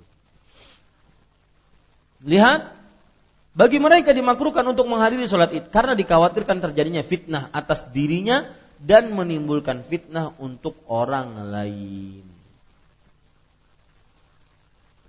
Maka kemudian Syekh mengatakan, "Fa in qila hadza mukhalifun mukhalifu hadithi Ummi Atiyata radhiyallahu anha al-madhkur. Qulna thabata fi sahihain an Aisyah radhiyallahu anha qalat Lau adraka Rasulullah sallallahu alaihi wasallam ma ahdatha an-nisa'u lamana'ahunna kama muni'at bani nisa'u bani Israil wa li'anna al-fitana wa asbab asy-syarr fi hadhihi al-a'sar katsira bi khilafil wallahu a'lam. Jika ada yang mengatakan bahwa ketetapan ini bertentangan dengan hadis Nabi, yang disampaikan oleh Ummu Atiyah yang tersebut di atas. Apa yang disebutkan tadi? Perempuan cantik nggak boleh keluar. Perempuan masih muda yang cantik nggak boleh keluar. Kalaupun ingin keluar maka dia berpakaian dengan sangat sederhana, merendahkan diri, tidak dikenal. Agar tidak terkenal dengan kecantikannya. Orang-orang tidak terfitnah dan dia tidak membuat fitnah. Tidak tergoda dan orang-orang tidak tergoda. Tidak menggoda dan orang-orang tidak tergoda. Bagaimana? Bertentangan dengan hadis Ummu Atiyah yang diperintahkan seluruh perempuan keluar. Maka pendapat ulama ini mengatakan, maka jawaban kami adalah dalam As-Sahihain. As-Sahihain ibu Sahih Bukhari, Sahih Muslim. As-Sahihain kata Arab yang artinya dua kitab sahih. Catat Bu, As-Sahihain artinya dua kitab sahih. Dua kitab sahih yang dimaksud adalah Sahih Bukhari, Sahih Muslim. Dari Aisyah radhiyallahu anha, ia mengatakan, sebelum saya lanjutkan Ibu, lihat subhanallah. Para ulama berbeda pendapat tentang keluarnya perempuan ketika sholat Id. Gara-gara menjadi godaan atau tidak. Yang cantik sebagian ulama mengatakan boleh keluar. Sebagian yang lain mengatakan nggak boleh keluar. Ini gara-gara apa? Menjaga aurat menjaga kesucian. Makanya sangat ironis sekali di zaman sekarang. Ya. Seorang anak-anak dari mulai kecil, anak-anak SD, SMP sudah diajari memakai celana-celana pendek. Itu ajaran dari mana? Sepuluh tahun yang lalu belum ada, Bu. Wanita-wanita memakai celana-celana pendek. Ya, subhanallah. Ini ibu-ibu saudari-saudari yang dimuliakan oleh Allah Subhanahu wa taala. Lihat, mereka untuk sholat id saja bingung. Artinya bingung itu berbeda pendapat maksud saya. Yang cantik nggak boleh keluar, yang cantik boleh keluar dengan syarat dan sebagainya. Ini menunjukkan mereka sangat memperhatikan bagaimana kesucian perempuan wanita muslim dan itulah salah satu maqasidus syariah. Tujuan syariat Islam menjaga kesucian harkat martabat seorang perempuan terutama. Taib. Dalam as-sahihain dari Aisyah radhiyallahu anha ia mengatakan, kalau sekiranya Rasulullah sallallahu alaihi wasallam mendapati apa yang terjadi pada wanita sekarang ini, niscaya beliau melarang mereka untuk datang ke masjid sebagaimana dilarang wanita-wanita Bani Israel. Karena fitnah-fitnah yang terjadi, maksud fitnah di sini bu godaan. Godaan-godaan yang terjadi dan sebab-sebab kejahatan pada masa sekarang ini sangat banyak dan sangat berbeda jauh dengan masa-masa dahulu. Maka Imam Ash-Syafi'i dan para sahabatnya menetapkan ketentuan di atas. Itu di zaman abad ketiga Hijriah. Bagaimana zaman ke-15 Hijriah sekarang? Ya, yang kadang-kadang kita tidak bisa membedakan. Kecuali kalau nanya, ente ini muslimah atau enggak? Nanya, baru tahu. Ya, anti muslimah atau enggak? Kalau dulu kan bisa terlihat, oh ini muslimah pakaiannya seperti ini, ini wanita kafir pakaiannya seperti ini. Sekarang nggak ada bedanya. Oh, anti muslimah kah? Baru kita kalau dia mengaku baru tahu karena saking samanya pakaian wanita muslimah dengan wanita kafir di zaman sekarang. Dengan terbukanya seperti itu. Maka itu di zaman ketiga Imam Asy-Syafi'i mengatakan perkataan ini. Dan Imam berpendapat bahwasanya di abad ketiga saking banyaknya godaan maka perempuan yang cantik nggak boleh keluar untuk sholat id apalagi di zaman sekarang. Nah begitu pendapat mereka. Ya ini ibu saudari saudari yang dimuliakan oleh Allah. Ini yang bisa saya sampaikan. Dan kajian ini mudah-mudahan bermanfaat. Masih ada yang tersisa atau kita selesaikan sedikit? Selesaikan ibu? Selesaikan? Ya kita selesaikan Penulis kemudian mengatakan, Kultu, apa? Kultu wa fi asrina asyad. Saya, yaitu Syekh Saleh Fauzan Al-Fauzan hafizahullah, pada masa kita sekarang ini lebih banyak lagi, lebih parah lagi. Nah, itu ya. Kemudian beliau mengatakan, qala al-Imam Ibnu al-Jauzi fi kitab Ahkam an-Nisa, qultu wa qad bayyana anna khurujan nisa mubah Lakin idza khifatil fitnatu bihinna aw minhunna fallimtina'u minal khuruji afdalu lianna nisa'a sadril awwali kunna ala ghairi ma nasha'a nisa'u hadha zaman alaih wa kadzar rijal intaha. Artinya Imam Ibnu Jauzi Ibnu Jauzi ulama abad kelima Hijriah ya e, berkata aku telah berkata kami telah menjelaskan bahwa keluarnya wanita dari rumah adalah boleh Maksudnya kalau sholat id boleh perempuan keluar rumah. Akan tetapi apabila dikhawatirkan menjadi fitnah, terjadi fitnah terhadap mereka atau mereka menjadi godaan bagi orang lain, maka mereka untuk mereka maka mencegah mereka untuk keluar lebih utama. Ya. Kalau seandainya mereka menjadi godaan bagi orang lain atau orang lain tergoda dengan mereka. Karena perkembangan wanita muslimah pada masa awal generasi pertama di zaman Rasulullah tidak seperti perkembangan yang terjadi pada mata pada wanita-wanita zaman sekarang. Demikian juga laki-lakinya. Nah, ini ibu-ibu. Subhanallah. Di zaman Rasulullah ada zina. Orang berzina. Padahal nggak ada internet, nggak ada sinetron, Kenapa Ustaz dikaitkan zina dengan internet dan sinetron? Karena keseringan melihat wanita-wanita yang uh, cantik-cantik di televisi, di internet, akhirnya dia berzina. Istrinya yang di dunia nyata, ya kok aslinya begini kok. Enggak sama dengan apa yang saya lihat. Akhirnya dia mencari kepuasan yang lain. Dia ingin seperti yang dia lihat. Di zaman Rasulullah terjadi zina Sebelum adanya internet, sebelum adanya godaan wanita yang begitu dahsyat. Ada zina. Bagaimana di zaman sekarang? Nah, ini yang dikatakan oleh para ulama. Sadud zari'ah. Mereka berpendapat bahwasanya wanita-wanita yang menimbulkan fitnah, godaan, tidak boleh keluar rumah. Karena di zaman sekarang lebih parah godaannya. Kemudian, penulis mengatakan, yakni kanu ala wara'in azim. Maksudnya, mereka wanita-wanita generasi pertama berada dalam kondisi menjaga agama yang sangat tinggi. Agama yang sangat tinggi beda dengan sekarang. Makanya sebagian ulama seperti madhab syafi'i, Syekh Saleh Fauzan, kemudian Ibnul Jauzi mengatakan yang cantik-cantik tidak keluar untuk sholat id. Kalaupun ingin keluar juga, maka dengan pakaian yang sederhana sekali. Jangan berdandan. Baik, kita lanjutkan. Penulis mengatakan wa min hadhihi nuqulat ta'lamina ayyatuhal ukhtul muslimah anna khurujaki li salatil id masmuhun bihi syar'an bi syartil iltizam wal ihtisham wa qasd at-taqarrub ila Allah wa musharakatil muslimin fi da'awatihim wa idhari syi'aril Islam wa laysa al-murad minhu ardu zina wa at-ta'arrud lil fitnah wa nanha lidzalik Artinya, dari nukilan-nukilan ini kami mengetahui, eh, afan, kalian mengetahui wahai saudari muslimah. Lihat, seakan-akan Syekh berbicara kepada ibu-ibu saudari muslimah sekarang. Bahwa keluarnya engkau dari rumah untuk sholat id menurut syariat, menurut agama dibolehkan. Nggak ada larangan. Dengan syarat selalu konsisten menjaga uh, apa namanya sifat malu, tidak berlebihan, dan juga untuk maksud mendekatkan diri kepada Allah, turut serta bersama kaum muslim dalam doa-doa mereka dan dalam mensyiarkan Islam. Nah, itu tujuannya. Kalau seandainya ingin keluar juga menuju sholat Id, bukan untuk memamerkan kecantikan atau hiasan, bukan pula untuk menimbulkan fitnah atau dan engkau berbangga-bangga untuk itu.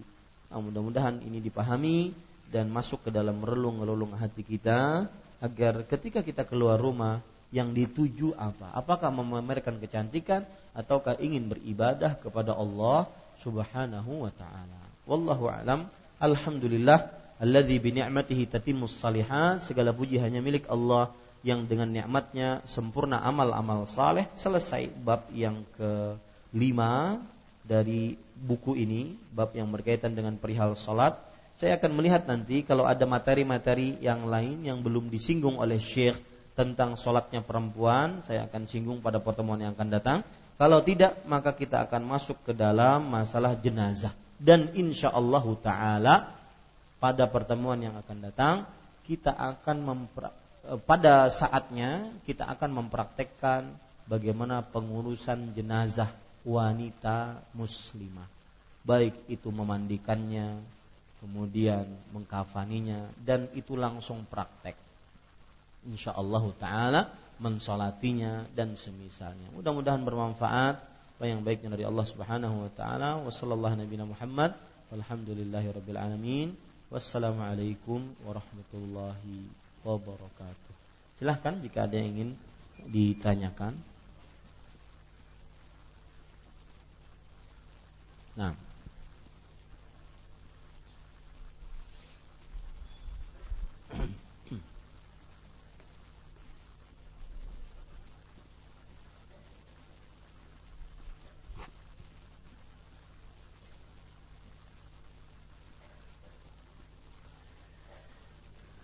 Ya, silahkan Ibu yang hadir dulu.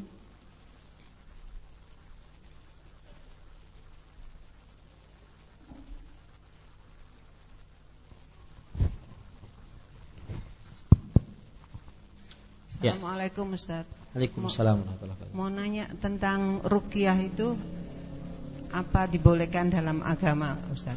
Ruqyah Ibu. Iya. Ya. Makasih Ustaz. Sama-sama Ibu. Bismillah walhamdulillah wassalatu wassalamu rasulillah. Jazakillahu khairan atas pertanyaannya. Dan ibu-ibu, saudari-saudari muslimah, ruqyah ya disyariatkan dalam Islam. Nabi Muhammad sallallahu alaihi wasallam meruqyah. Kemudian beliau juga bersabda untuk surat apa surat Al-Fatihah beliau bersabda wa ma adraka annaha ruqyah apakah engkau tidak mengetahui bahwa surat Al-Fatihah adalah ruqyah. Maka ruqyah dibenarkan dalam Islam.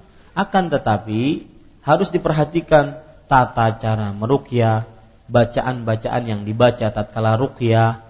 Ini ada uh, pembicaraan-pembicaraan secara tersendiri. Kalau ibu bertanya apakah dibenarkan dalam Islam? Benar dengan syarat-syaratnya. Wallahu alam. Nah.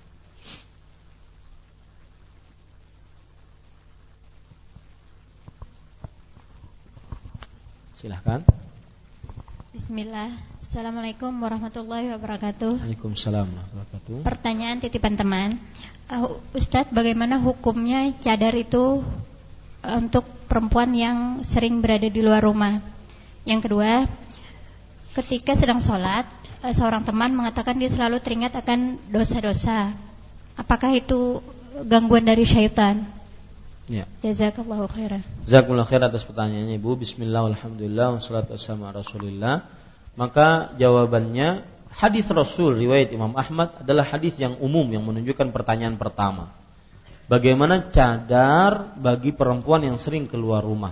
Sebelum saya jawab pertanyaan ini, maka saya ingin menahan dari pertama dulu bahwa perempuan tempatnya yang paling utama di rumah. Rasul Shallallahu Alaihi Wasallam bersabda, wa buyutuhunna khairul lahunna dan wanita-wanita rumah-rumah perempuan mereka itu lebih baik bagi mereka. Kemudian Allah Subhanahu wa taala berfirman dalam surat Al-Ahzab, "Wa qarna fi buyutikunna" dan diamlah kalian. Qarn itu kan artinya diam, menetap. Ya, dari kata-kata koror, menetap. Berdiamlah, menetaplah kalian di rumah-rumah kalian. Artinya bersuka-sukalah di rumah. Fi buyuti wa qarna fi buyuti kunna di rumah-rumah kalian wahai para perempuan. Jadi kalau ada tadi pertanyaan apa hukumnya cadar bagi perempuan yang suka keluar rumah? Maka kata-kata suka keluar rumah ini bermasalah nih. Ya, perempuan kok suka keluar rumah? Nah, mungkin Ustadz kita bekerja Ya, kita bekerja sesuai dengan profesi yang kita miliki dan Allah menakdirkan kita bekerja. Bagaimana Ustaz? Maka jawabannya, seorang perempuan tidak haram untuk bekerja dengan berbagai macam e, syarat. Yang pertama, pekerjaannya pekerjaan perempuan, bukan pekerjaan laki-laki.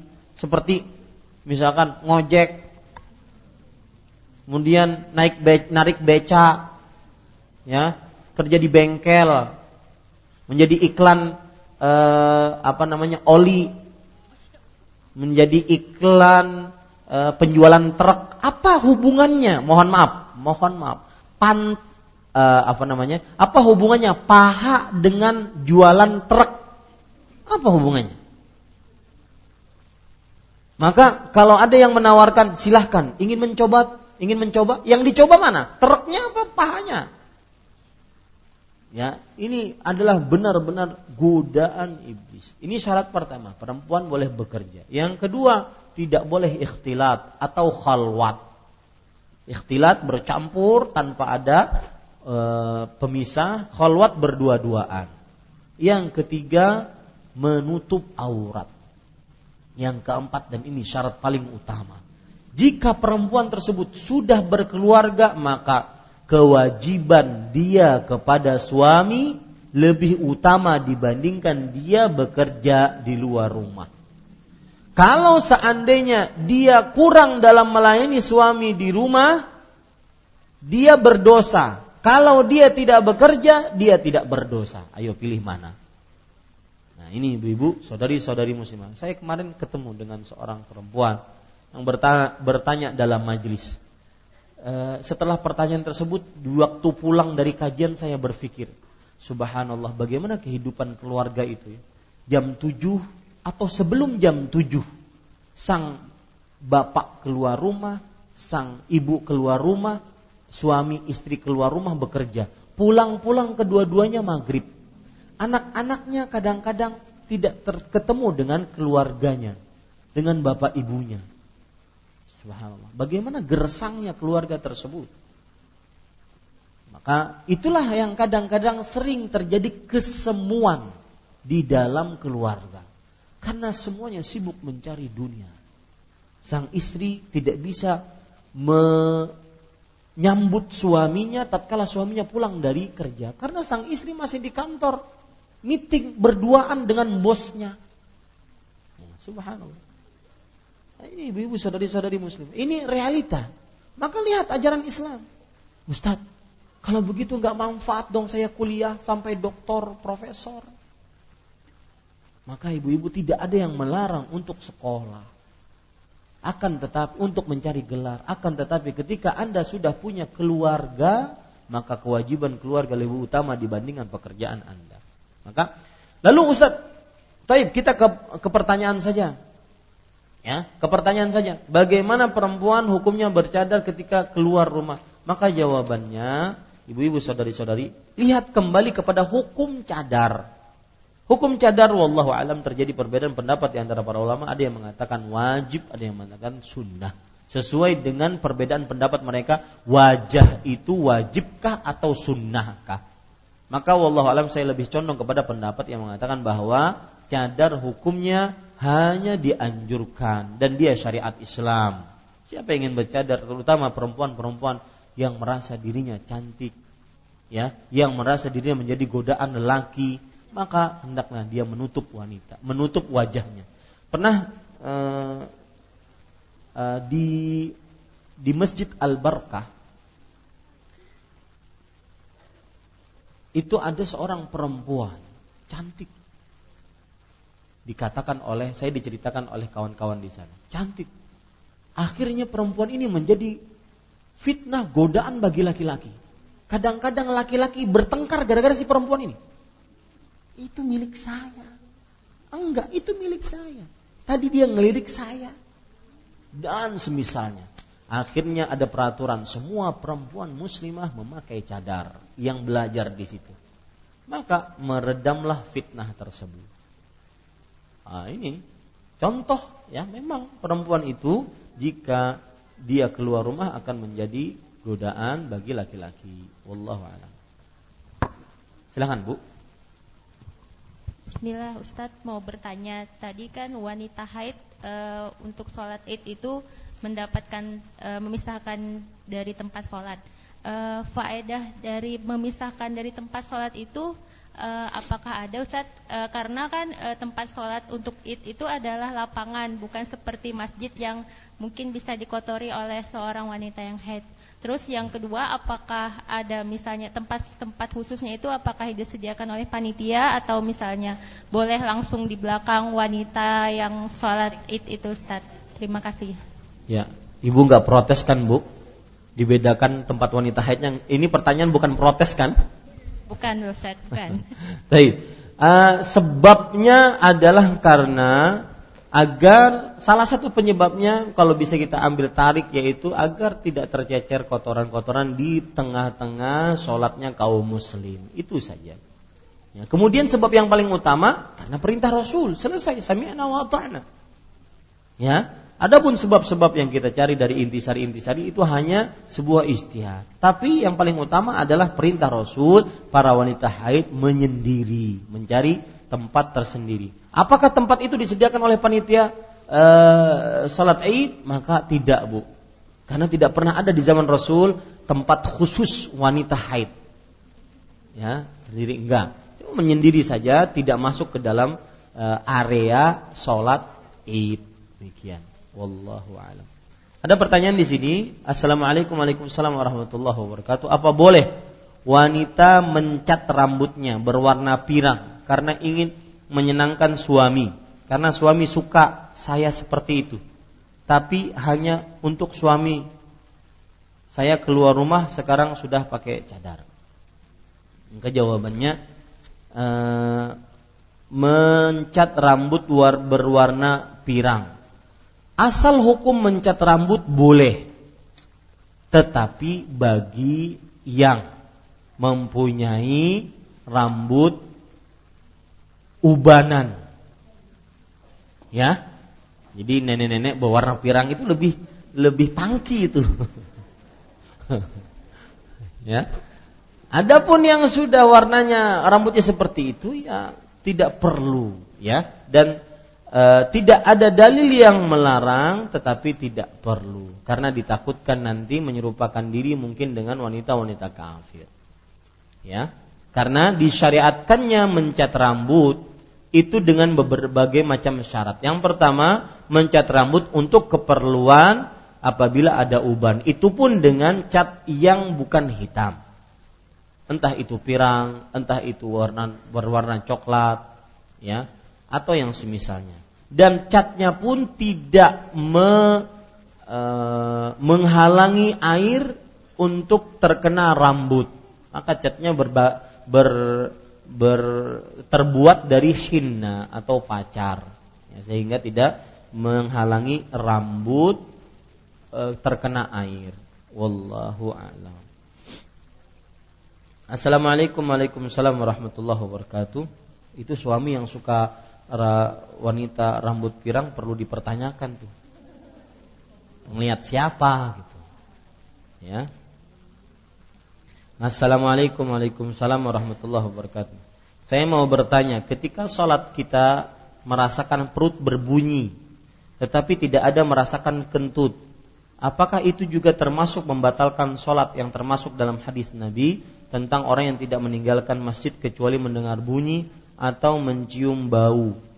Maka ibu-ibu, saudari-saudari yang dimuliakan oleh Allah Subhanahu wa taala, ini termasuk gangguan syaitan mengganggu manusia tatkala sholat. Maka sebagaimana hadis Rasul Sallallahu Alaihi Wasallam, janganlah batalkan sholatmu sampai hatta tajidarihan au uh, hatta tasma'a sautan au tajidarihan sampai kamu dengar bunyinya atau mencium baunya. Kadang ada yang tidak berbunyi tapi baunya besar. Kadang ada yang bunyinya besar tapi tidak berbunyi. Maka dua hal ini dilihat. Selama tidak ada itu, bagaimanapun perut tersebut berputar, maka jangan sampai batalkan sholat karena itu gangguan syaitan. Bagaimana cara, bagaimana menasihati teman yang sudah lama menuntut ilmu tapi tiada hari tanpa ghibah kalau di dekatnya. Alhamdulillah. Ini yang seperti ini mendingan dijauhi ataupun dinasehati. Ya, dinasehati dengan cara sebutkan bahaya riba.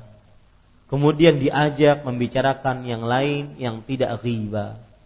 Kalau tidak bisa, maka mungkin kita berdiam dan mengingkari. Jangan sampai kita ikut-ikutan. Dan ini penyakit. Imam Ahmad, Imam Ibnu Qayyim al-Jauziyah menyebutkan bahwa kadang orang mudah menjaga pandangan, menjaga kemaluan, menjaga tangan, kaki untuk tidak berlakukan maksiat. Tetapi dia tidak bisa menjaga lisan. Dia uh, sangat wara menjaga makanan minuman. Sangat wara menjaga mata, telinga. Tapi tidak wara menjaga lisan. Ada sebagian manusia. Ahli ibadah, ahli puasa, ahli sholat, ahli sholat malam, ahli baca Quran, ahli nuntut ilmu. Kajian di mana pun dia menjadi jamaah keliling. Ikut di mana-mana. Tapi tidak menjaga lisannya. Dan ini nasihat untuk diri saya pribadi dan juga wanita kaum muslimah. Wallahu a'lam. Jika wanita tidak dianjurkan untuk sholat berjamaah di masjid, apakah wanita yang sholat sendiri di rumahnya sama pahalanya akan mendapatkan pahala 27 derajat? Tidak demikian hitungannya. Rasulullah SAW mengatakan, wa buyutuhunna khairul lahunna. Dan rumah-rumah mereka lebih baik bagi mereka. Rumah-rumah perempuan lebih baik daripada masjid-masjid ketika perempuan pergi ke masjid. Nah, kata-kata lebih baik ini kadang-kadang melebihi pahala 27 derajat. Ya, ini demikian. Begitu cara menghitungnya. Bismillahirrahmanirrahim. Assalamualaikum warahmatullahi wabarakatuh. Hukum bagi wanita yang kena talak satu. Talak tujuh apa satu nih? Hah? Tulisannya satu apa tujuh? Hukum bagi wanita yang kena talak satu.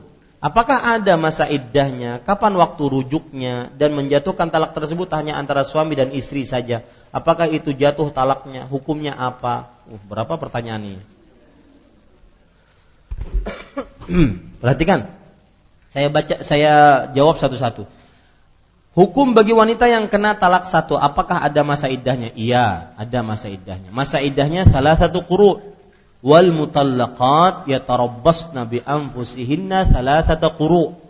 Wanita-wanita yang ditalak mereka menunggu diri mereka selama tiga kali haid. Tiga kali haid itu selama penungguan itu itu masih statusnya masih istri sang suami.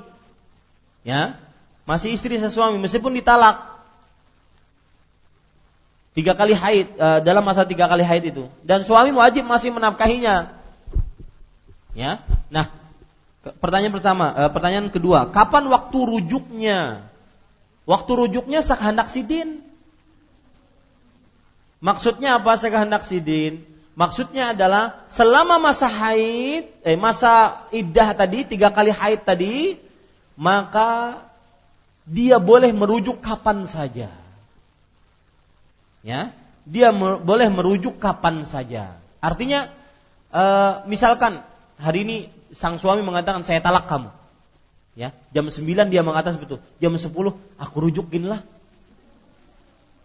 Nah, ini sudah rujuk. Ya, atau misalkan siang-siang panas, lapar, kemudian bertengkar, semua terkumpul kesulitan-kesulitan diri. Keluarlah, saya talak kamu. Ya. Kemudian siang-siang itu malam sudah hujan, dingin. Ya. Maka dia mendekati istrinya. Rujukkah kita? Ya.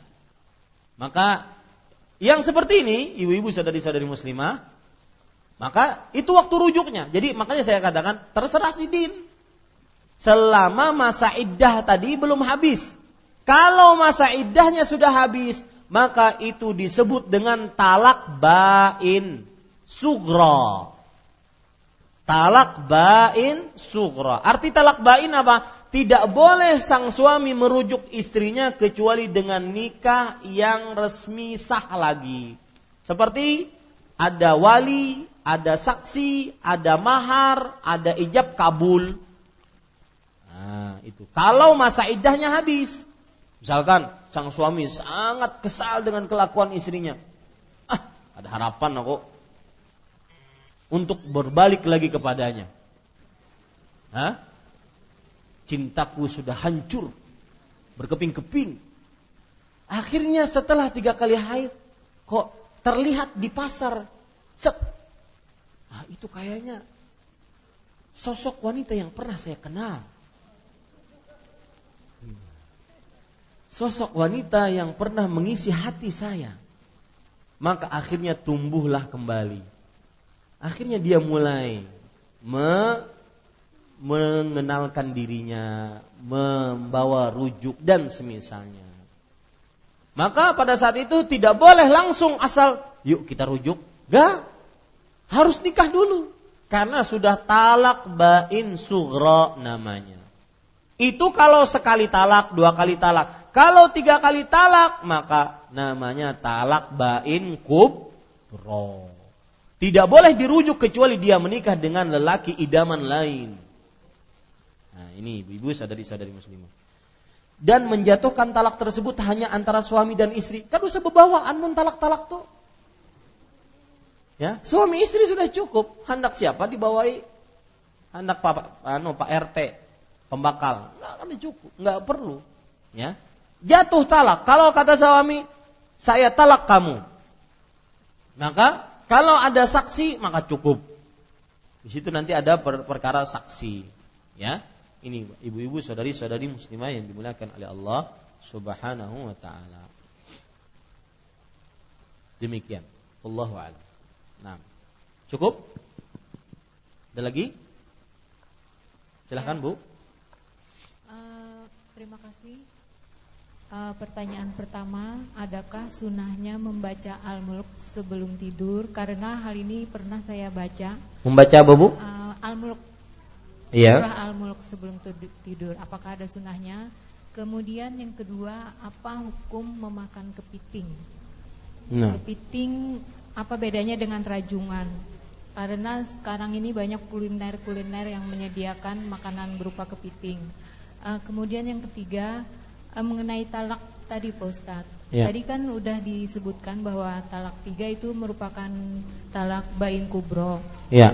Uh, ini adalah pertanyaan titipan uh, di mana seseorang itu telah mengalami talak ketiga, sudah lama berpisah, tetapi kemudian mereka kumpul kembali serumah. Sudah dijelaskan bahwa hukumnya bagaimana, tapi mereka tetap berkeras. Jadi bagaimana sikap kita? Me... Ya, Bismillah, Alhamdulillah, wassalatu wassalamu ala rasulillah Ibu-ibu saudari-saudari yang dimuliakan oleh Allah Subhanahu wa taala, yang pertama yaitu tentang hukum membaca surat Al-Mulk di sebelum tidur. Apa hukumnya? Coba perhatikan di sini ada beberapa dalil yang disebutkan oleh para ulama dan disebutkan oleh Rasul sallallahu alaihi wasallam dalam hadis riwayat Imam Tirmidzi dari Abu Hurairah radhiyallahu an. Inna suratan minal Quran thalathuna ayatan syafa'at li rajulin hatta ghufira lah wa hiya suratu tabarakalladzi biyadihil mulk. Sesungguhnya di dalam Al-Qur'an terdapat sebuah surat yang mempunyai 30 ayat akan memberikan syafaat kepada seseorang sampai diampuni oleh Allah untuknya. Dan dia adalah surat Al-Mulk. Dan ini surat Al-Mulk berarti bukan hanya dibaca tatkala tidur saja. Kapan saja kita bisa baca itu termasuk daripada hal yang mendatangkan syafaat nanti pada hari kiamat. Adapun pembacaan surat Al-Mulk sebelum tidur, maka ini dilakukan oleh Rasul sallallahu alaihi wasallam. Juga hadis riwayat Imam Ahmad, tapi dari Jabir radhiyallahu an, beliau bercerita anna Nabiya sallallahu alaihi wasallam kana la yanamu hatta yaqra alif lam mim tanzil wa tabarakalladzi biyadihil mulk. Nabi Muhammad sallallahu alaihi wasallam kana la yanam. Apabila ada fi'il kana yang artinya fi'il madhi naqis, kemudian setelahnya fi'il mudhari' senantiasa sering tidak tidur sebelum membaca surat Alif Lam Mim Tanzil yaitu surat As-Sajdah di juz ke-21 dan surat Tabarak yaitu surat Al-Mulk di juz ke-29. Ini hadis riwayat Imam Ahmad, Imam Tirmidzi dan hadisnya sahih. Ini ibu-ibu sadari-sadari muslimah yang dimuliakan oleh Allah Subhanahu wa taala. Adapun hukum memakan kepiting maka ini sudah dijelaskan oleh beberapa ustadz di antaranya Ustadz uh, Al-Fadhil Ustadz Khairullah Hafizahullah taala bahwa di sana terjadi perbedaan pendapat di antara para ulama. Maka saya katakan seperti ini. Perhatikan baik-baik Bapak Ibu saudara-saudari yang dimuliakan oleh Allah. Uh, yang pertama harus diketahui semua makanan halal. Ini asal hukum makanan halal kecuali yang diharamkan. Berarti banyakkan mana bu? Yang dihalalkan apa yang diharamkan? Yang dihalalkan lebih banyak. Sebagaimana disebutkan oleh Allah dalam surah Al-Maidah ayat 96 uhilla lakum saydul bahri wa ta'amuh mata'an lakum walis. Dihalalkan bagi kalian untuk memburu hewan laut itu ketika berihram. Ada pengecualian bagi seorang yang sedang berihram melaksanakan ibadah haji dan umrah boleh memburu hewan laut, hewan darat yang diharamkan. Dan bangkai hewannya yaitu bangkai hewan laut halal sebagai kenikmatan bagi kalian dan sebagai bekal bagi musafir. Nah, ini menunjukkan ibu-ibu saudara-saudari yang dimuliakan oleh Allah bahwa halal semua hewan laut. Nah, juga ada hadis Rasul riwayat Imam Abu Dawud dan Imam Tirmidzi, para sahabat pernah bertanya kepada Rasulullah SAW tentang berwudu dengan air laut. Nabi Muhammad SAW menjawab, "Huwa tahuru ma'uhu al-hillu mayyitatuhu." Artinya dia adalah halal eh, apa namanya? suci airnya dan halal bangkainya. Bangkainya hewan laut halal. Nah, di sini Bapak Ibu saudara-saudari yang dimuliakan oleh Allah Subhanahu wa taala, baik itu kepiting, kepiting ataupun apa tadi? rajungan atau yang semisalnya asal hukumnya halal, tidak ada dalil yang mengharamkannya. Kecuali jika dimakan mendatangkan racun maka haram. Bukan karena kepiting atau karena rajungannya tapi karena racunnya. Nah, seperti itu. Wallahu a'lam. Nah kemudian pertanyaan ketiga yaitu yang berkaitan dengan uh, talak tiga. Sudah lama berpisah kemudian mereka akhirnya bersatu kembali maka ini haram hukumnya dan harus dipisah dan mereka selama melakukan hubungan badan berzina. Karena sudah talak tiga dan talak tiga harus melakukan nikah kembali dengan lelaki ya lain yang dia cintai, yang dia rasakan kenikmatan dan laki-laki lain tersebut. Kalau memang akhirnya berpisah lagi, bercerai lagi, baru bisa menikah dengan suami yang pertama. Ya, maka dinasehati baik-baik, dinasehati dengan bahasa yang santun, demikian. Wallahu a'lam. Ya. Kira-kira itu yang bisa saya sampaikan. Ibu-ibu saudari-saudari muslimah yang dimuliakan oleh Allah dan saya berharap pekan depan sudah ada kitab ya. Sudah ada kitab. Dan saya berharap pada pertemuan ini ya, carilah koordinator. Bukunya sudah ada, Pak. Sudah ada? Sudah. Sudah dibagikan? Sudah dibagi. Alhamdulillah. Ya, sudah ada dan e, saya berharap sudah ada koordinator yang nanti akan berhubungan langsung dengan bagian dakwah dari Yayasan Al-Um Banjarmasin. Karena kegiatan kita ini di bawah naungan Yayasan Al-Um Banjarmasin, Ibu.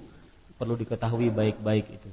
Dan mereka yang bertanggung jawab atas dakwah ini dan makanya mereka meminta kepada saya untuk adanya koordinator dari Majelis Taklim Muslimah Masjid Imam Syafi'i. Jadi mungkin namanya Majelis Taklim ini apa? Majelis Taklim Muslimah Masjid Imam Syafi'i.